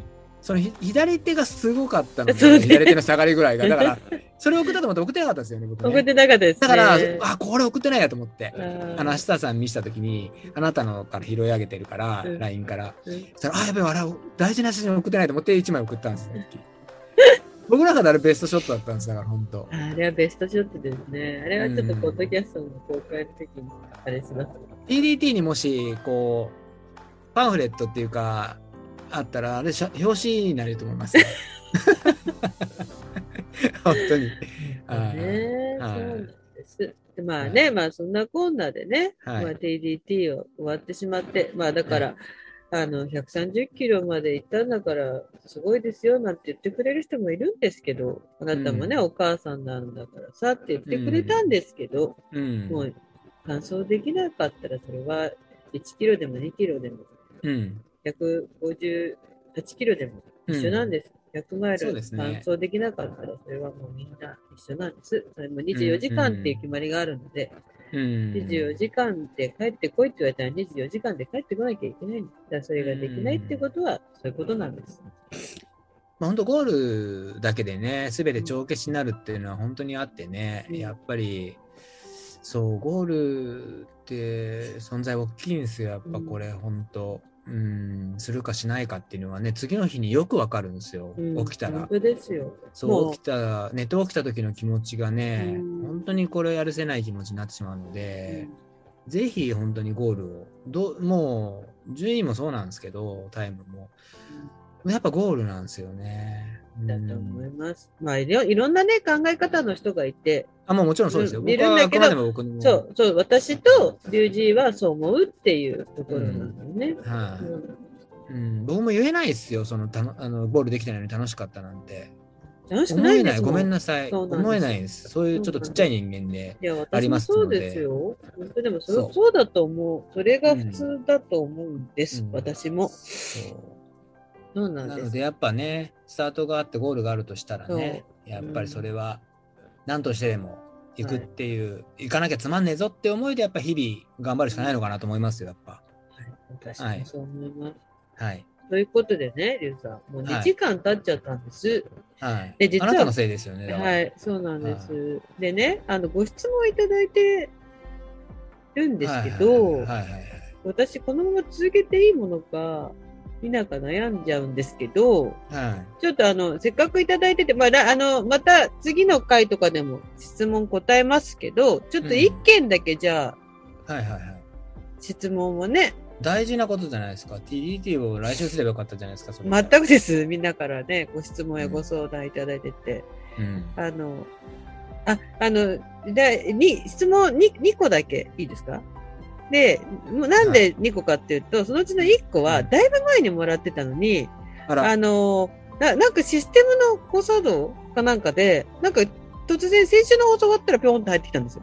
なんでかわかんない。10年でしょ10年。10年。で、それがな、石原くんっていう方からの質問で、松松あの、松井さんはどうしてトウモロコシが嫌いなんですかっていう質問ああ、石だったんですね、そでれは完全に。なぜなら、トウモロコシを作ってるからですよね。そういうことなんでですね。はいで、えっと、どうして嫌いなのかっていうのはもう、毎年チャレンジしてるんですけど、どうしてもあの匂いと味がダメなんですっていう。う。で、あの、ちっちゃい時から嫌いで、毎年チャレンジしてるんですけど、うん。どうしても超えられないんです、あの匂いと味がっていう。で、みんながそのコーンのいい香りっていう香りが、うん私はすごく苦手で、うんで、で、私なんかちょっとさっきから言うように、ちょっと食に対してめんどくさい人なんですよね。だから、、あの、クッキーが嫌いっていう、クッキーも嫌いなんですけど、私。うんあの、、クッキーが嫌いの理由も、バターのあの匂い、クッキーの、なんていうのかやさ、柔らかくて優しい匂いっていうのかな。うんあのバターと、バターと砂糖が混ざり合って柔らかくて優しい匂いが大嫌いなんですよ。難しいな。うん うんなので、そう、コーンもあの、なんかみんなが俗に言うコーンの匂いっていうのがダメなんですよね。あと味、あ甘くて、うーってなっちゃう。まあでも、まああるからね。そうなのそうなのあのーね、みんな好きでも自分は嫌いなんてもいくらでもあってね。で、コーン嫌いって言うと、大体どこのコーンまでいけるかって質問がやってくるんですよ。で、ヤングコーンはとか、ビッグコーンはとか、ポップコーンは。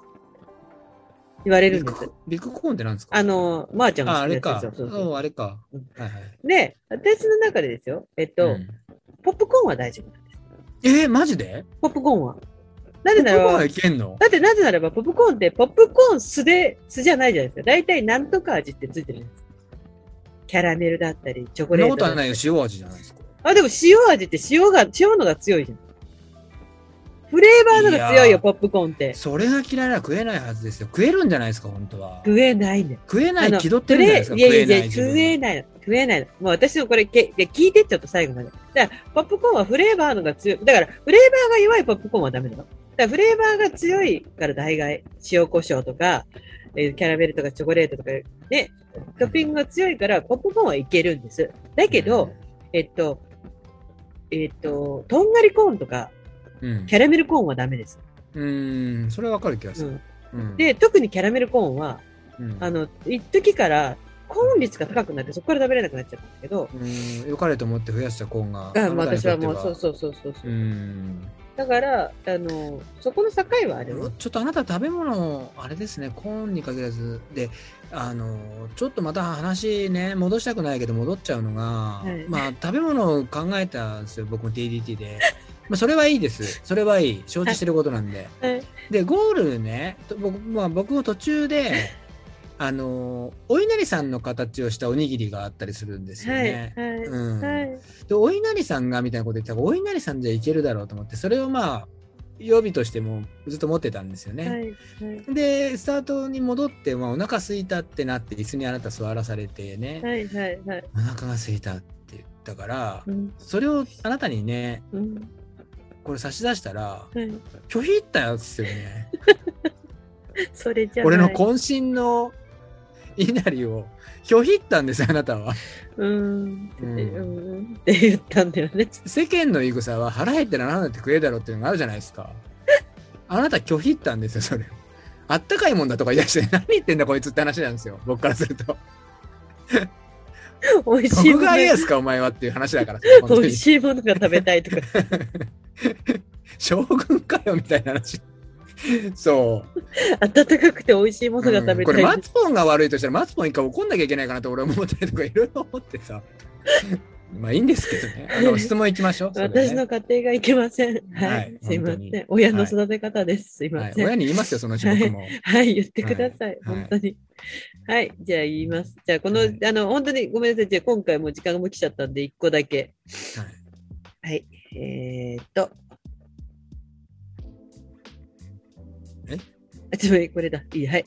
リュウジーさん、松井さん、こんばんは。いつも楽しく拝聴させていただいております。ありがとうございます。えー週末については TDT お疲れ様ですが、おつおお疲れ様でした。はい。えーありがとうございます。早速ですが、はい質問させていただきます。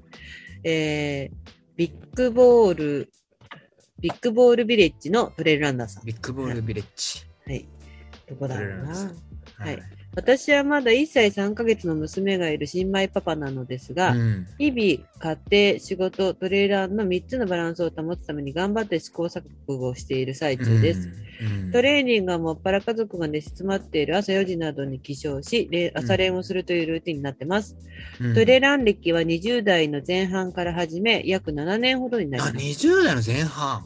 ね、若くして始めたね。えー、すごいね。ね。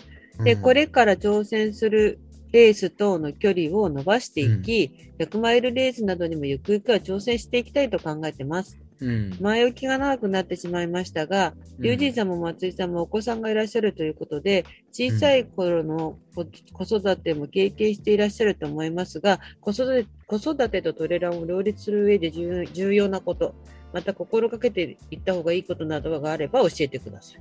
うーん。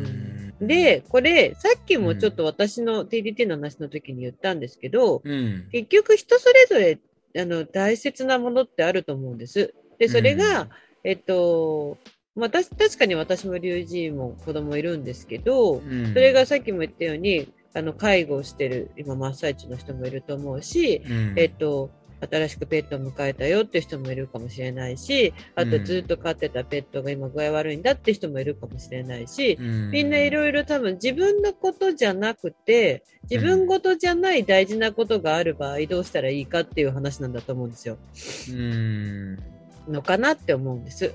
うん。解釈が違ったらごめんなさい。で、えっと、自分のことだったら、自分一人のことだったら自分一人でなんとかやりくりできるんだけど、うん、自分ごとじゃない、なんかその自分の都合だけで解決できない物事があった時に、うん、でも自分もやりたいことがあるっていう時にどうバランスをとっていったらいいかなって、みんなは多分一度は大人になると悩んでることなのかなって思うわけですよ。うん。はいはいはい。うん、違う？あ、違う？いや、いや、そうじゃない？ですか？そうかな。うん。で、えっと、その中で、えっと、うんまあ、このビッグボールビレッジのトレイルランナーさんは、うんまあ、子供が生まれて、なかなかこれまでの自分のルーティンが、えっと、遂行できなくなって、うんえっと、自分は100マイルのレースにも挑戦していきたいのに、まあ、思うように、まあ、練習の時間も取れなかったりしてるよっていうことなんだと思うのね。うん。で、これ私から先言っていい？じゃん。どうぞどうぞ、全然。で、私はなんか、人生の中でどうしても自分を犠牲にしなきゃならない時っていうのは必ずあると思ってて、で、うんそれをなんか経験することによって、その人は成長すると思っているのね。で、うん自分が、えっと、そこに熱い思いがあれば、その、できない時期があっても、また必ず戻ってくるんだと思うし、うん。えっ、と、その、なんていうかな、やりたい、もっとやりたい、もっとしたいっていう時期って、タイトのうん。我慢してる時期って、すごく長く感じるんだけど、過ぎ去ってみれば、なんか人生における本当に短い間だったりするのね。だから、えっ、と、その、なんていうのかな、自分の思う、自分がこうして愛したいっていう気持ちを、なんか、おなんていうのかな、抑えるっていうんじゃないけど、でもそれができないことがあるっていうのがまず当たり前だなとは思ってますと。で、うんその中で、まあ私とかはすごく多分、あの旦那さんにまあ恵まれていて、基本的に私のやることとかに対してすごく否定することはない人なんだけど、ない人だし、うんあの、私が何かするのにあたって、いちいちあんまり相談も実はしないのね。あの、あなたはよくわかってると思うんだけど、てますよ。うんね、よく。だから、だから今否定もできないんじゃないかなってちょっと思っちゃったんですけど。で、うんそれは、でも彼も分かってて、私はもうこれをするってなった時に、いや、あの、ダメだよ、なんだよって言っても、なんかそれをなんかこう、ダメな理由を突破してやる人だなってことが彼は分かってるので、ああ、なんだかんだで突破して乗り越えてやってくるだろうなってことが分かってるので、まずいろいろ言わないんだと思うんだけど、まあそれはまあちょっと置いといても、例えばなんだけど、えっ、と、これもさ、子供が 2, 2人も3人もいる人とはまたちょっと違っちゃうのかもしれないんだけど、まあ、うん私はまあ、えっ、と、娘が1人しかいません。うん、で、えっ、と、ただ、その中で、今、今15歳、中学3年生で、うん受験生で、まあ、いろいろ大変です、日々。うん、で、えっ、と、彼女が中学1年生になって、うちの娘の中学はお弁当が絶対必須なんですよ。あの、買ってっちゃいけないし、必ず親が作ったものを持ってかなきゃいけないっていうルールが、ルールがあって、うん。で、えっと、それは正直本当になんか中学1年生にだから入学した時にマジかと私は思ったのね。で、うん。私もやっぱね、あの今も仕事してるけど当時もまあ仕事してたし、もうどちらかといえば忙しい仕事をしてると思ってるから、毎日朝早く起きて毎日お弁当作るって結構それが3年間かって思った時に、うん。えっと、同じそのスリーピークスの大会やってるね、あの実行委員のメンバーの中の一人に、だから熱そんなことも気がついたらできなくなっちゃうからねって言われたんだね。うん。うん。で、うんそれまでは3年間お弁当毎日大変だなって思ってたけど、うん。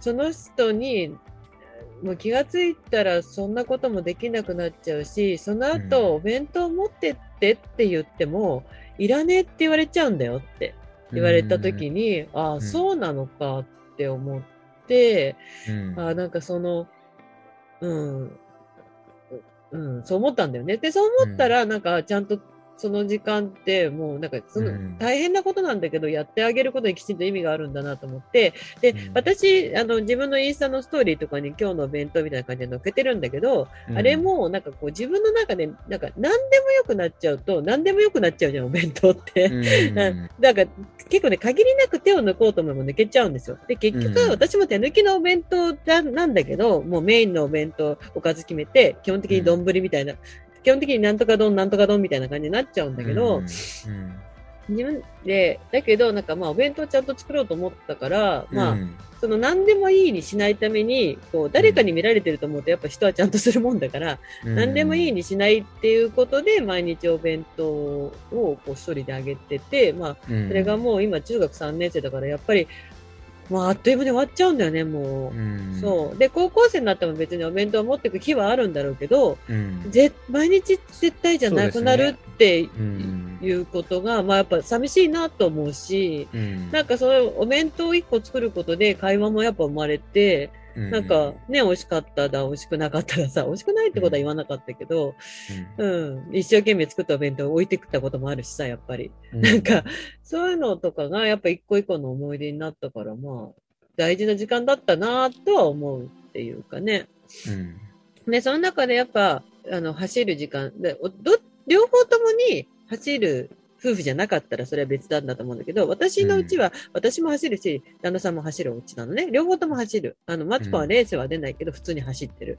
でそうすると、私も走りたいし、旦那さんも走りたいっていう日はもちろんあって、えっ、と、小学校5年生ぐらいまで、6年生ぐらいまでかな。もう本当に、小学校6年生ぐらいだな。までは、まあちょっと過保護なんだけど、うちもね。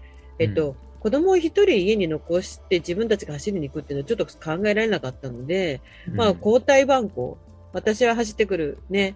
じゃあ、えっ、と、こから子供見とくよ。えっ、と、じゃああなたが走ってるなら私が見るよみたいな感じで、お互いにこう、時間をやりくりして、あの、走ってたって感じでしょうか。うんはい。ん私の話は、そのほら、どうやって時間確保してましたかっていうのは、あの、その、お互いに、こう、なんていうの、子育てのタイミングを相手に相談しながら、なんか、は、あの、だから子供をどっちか必ず見てて走ってる状態。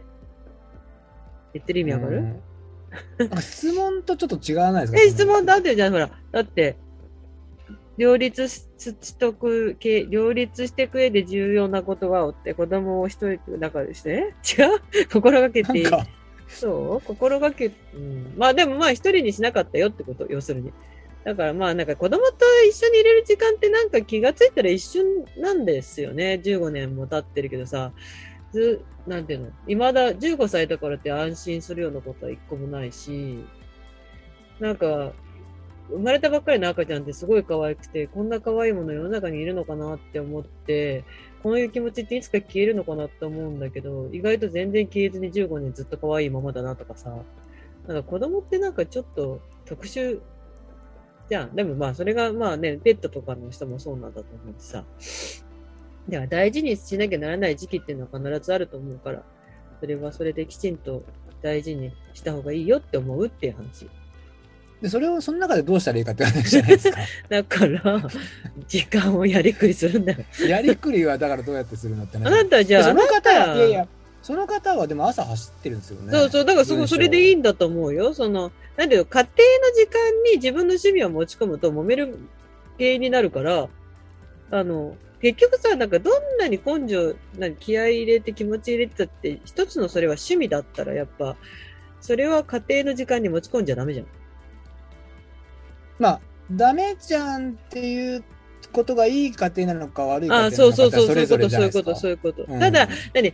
えっと、うちはそれを別にその自分のやりたいことをやってても、それが家庭の時間に入っちゃっててもいいよっていうお家なんだけど、それをなんか私はこうだから当たり前だろみたいなことはしてないよってこと。なんかその、あ家族の時間を使わせてもらって悪い、申し訳ないねって話はするし、あ今回とかも来てもらってるけど、私の旦那さんなんだから当たり前じゃんとは全く思ってないから、なんか、あの、そのか、娘のことが大丈夫だったら、あの、来てくれるなら来てくれるっていう状態だし、うん、うんその、うん。その自分がやってることは好きでやってることだから、それで最低限迷惑かけないようにとか、あの、やってくれることに感謝するようにとかっていうことはか思ってるけど、うん。うん。あなたどうです？うん。まあ、難しい話ではありますよね。その、でも、うん、そのね、お子さんの面倒を見なきゃいけない。で、奥さんが、まあ、いて、で、その、メン、まあ、メンタル的な部分もあるのかなと思うんですけどね。うん。えーまあ、何が大事かっていうところが一番のとこじゃないんですかね、まずね。うんうんで例えばその、本当にそれは家によってまあ全然違うと思うんですよ。うんうんうんで、僕はじゃあどうだったかってなると、僕は怒られながら走ってた。うん。怒られながら走ってた。うん。そうう。で、あとはね、まあ、そこってやっぱ、何が気になるかって、嫁さんの様子だったりはすると思うんですよ、やっぱりそういうのって。うん。うん。で、やっぱね、僕、おお母さんってさっきもつね、大変だなっていうのは、うん。本当にそれを今もずっと思ってて、うんうん。うんで僕なんか、まあ、ちゃんとしたことはしてなかったんだけど、うん。その相手に対してやっぱリス,、リスペクトをもずっと持ってなきゃいけないのかなと思うんですよ。あのまあ、気持ちなのか態度かなっていうのはそれぞれだと思うんですけど、で僕の場合は今となっても仕事になってるじゃないですか、うんほとんどうん走ることも。うんうんだから僕が走ることでうん全て今仕事につながってるって思ってるんですよ。うちの嫁さんは。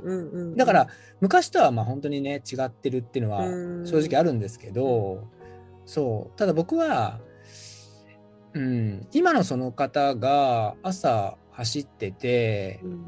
で、まあ、奥さんの様子も分かんないけど、うん。あのやっぱ子供を育てるっていろんなことがあるから、うんうんううんん、なんていうの？その好きなことは二の次で今はまああなたの話もつながるよね、うまく続けていくっていうことしかないのかなと思いますけどね。うん、まあその例えばその人がもうや結構やり込んでうん。あの今子供が生まれか生まれたことによりちょっとそのやりやれないっていうのもちょっとそれもなんかね寂しい話で子供がいるから我慢してるっていう言葉もちょっとなんか違う話じゃんそれって。うんうんうん我慢し子供ができて我慢って子供かわいそうじゃんっていう話にもなっちゃうんで、そういう気持ちは持たない方がいいかなと思うんですよやっぱ。何が大事かってやっぱあのシンプルに考えれば、うんうん、じゃあ自分はじゃあその中でどうしていくっていうの、うんだから朝走ってなんて偉いことだなと思うし、うんうんなんか自分が続けられてるはで僕も自分のことを言ってしまうとうん完全に3ヶ月一歩も走んなかったっていう時期がやっぱりあって、うんそうだねそうでもはやもう走ることもやめちゃうかなって思った時もあったんですよね、うんそれって、うんもう3ヶ月走んなければひ人並み以下になっちゃうんで、うんでもやっぱ僕も縁があってこうやってまた走れるようになってうん。で今も続けてるっていうことはあるんだけどうん。そう。なんか導かれるっていうのもすごくあるから続けてると、うん。まあ深く考えないでやれる時にやってう、ん。でうん、なんかこういう状況だからできなくてってストレスっていうのもなんかちょっと違う気がしてしまうので、うん。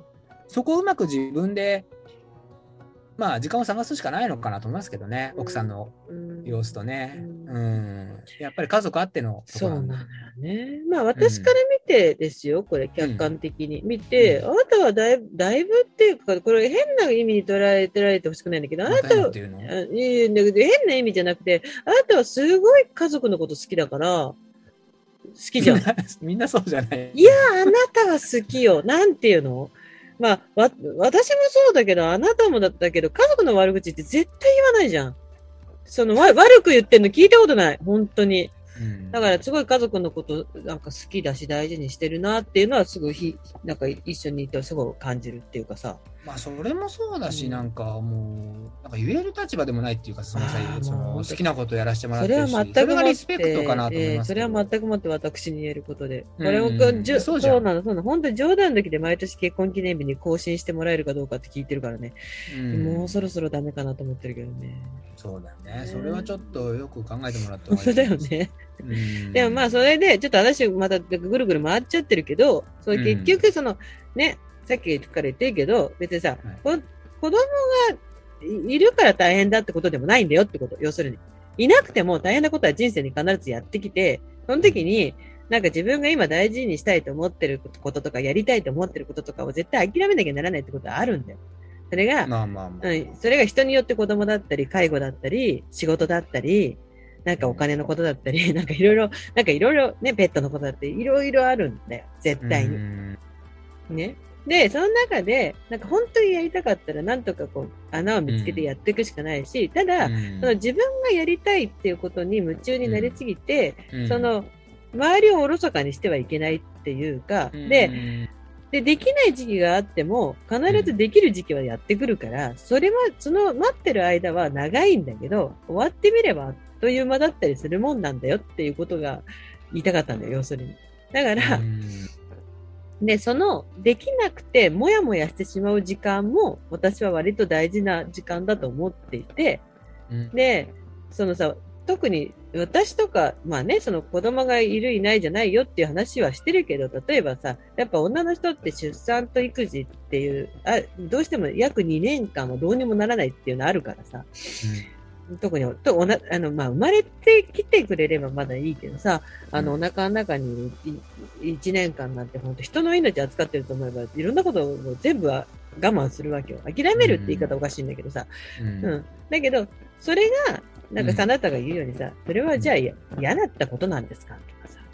なんかその、うんううん。ん、したくないことなんかって言ったらそういうわけでもないじゃない。うん。自分たちが望んでたことなんだから、うん。それはなんか自分たちが望んでたこととして受け止めて、うん。そこからなんかやりやりたいことがあったら、それはやっぱ2番目にな、2番目、3番目になっちゃうっていうのは、まあう、ん。それはもうそういうもものっていうか、そういう時期っていうか、それがその、うん、人生だものっていう感じじゃない。で、うんそれよりもっともっと、その、こう例えば、じなんていうのかな、どうにもならないことってあるじゃない。ううんん。それは、本当に何ていうの、親の介護とかしてる人たちなんて本当にそうだと思うよ。その、うん。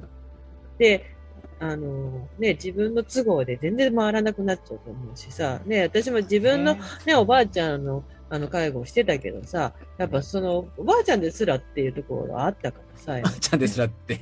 おばあちゃんですらおかしいよ。おばあちゃんだよ。ですらつけなくていいよ。怖いこと言わない。いや、ほら、それがさ、ほら、あ、まあ、そうだよね。だから、やめた方がいい。まあね、そうだからさ、うんまあいろいろ人生はあるんだけど、そのうんやりたい気持ちもわかるし、ね、でも朝4時に起きてやってるってことがまずすそごいとれがす思う。ごい。そう。それがすごい。そねそんだけ好きってことなんだと思うんだよ。うん。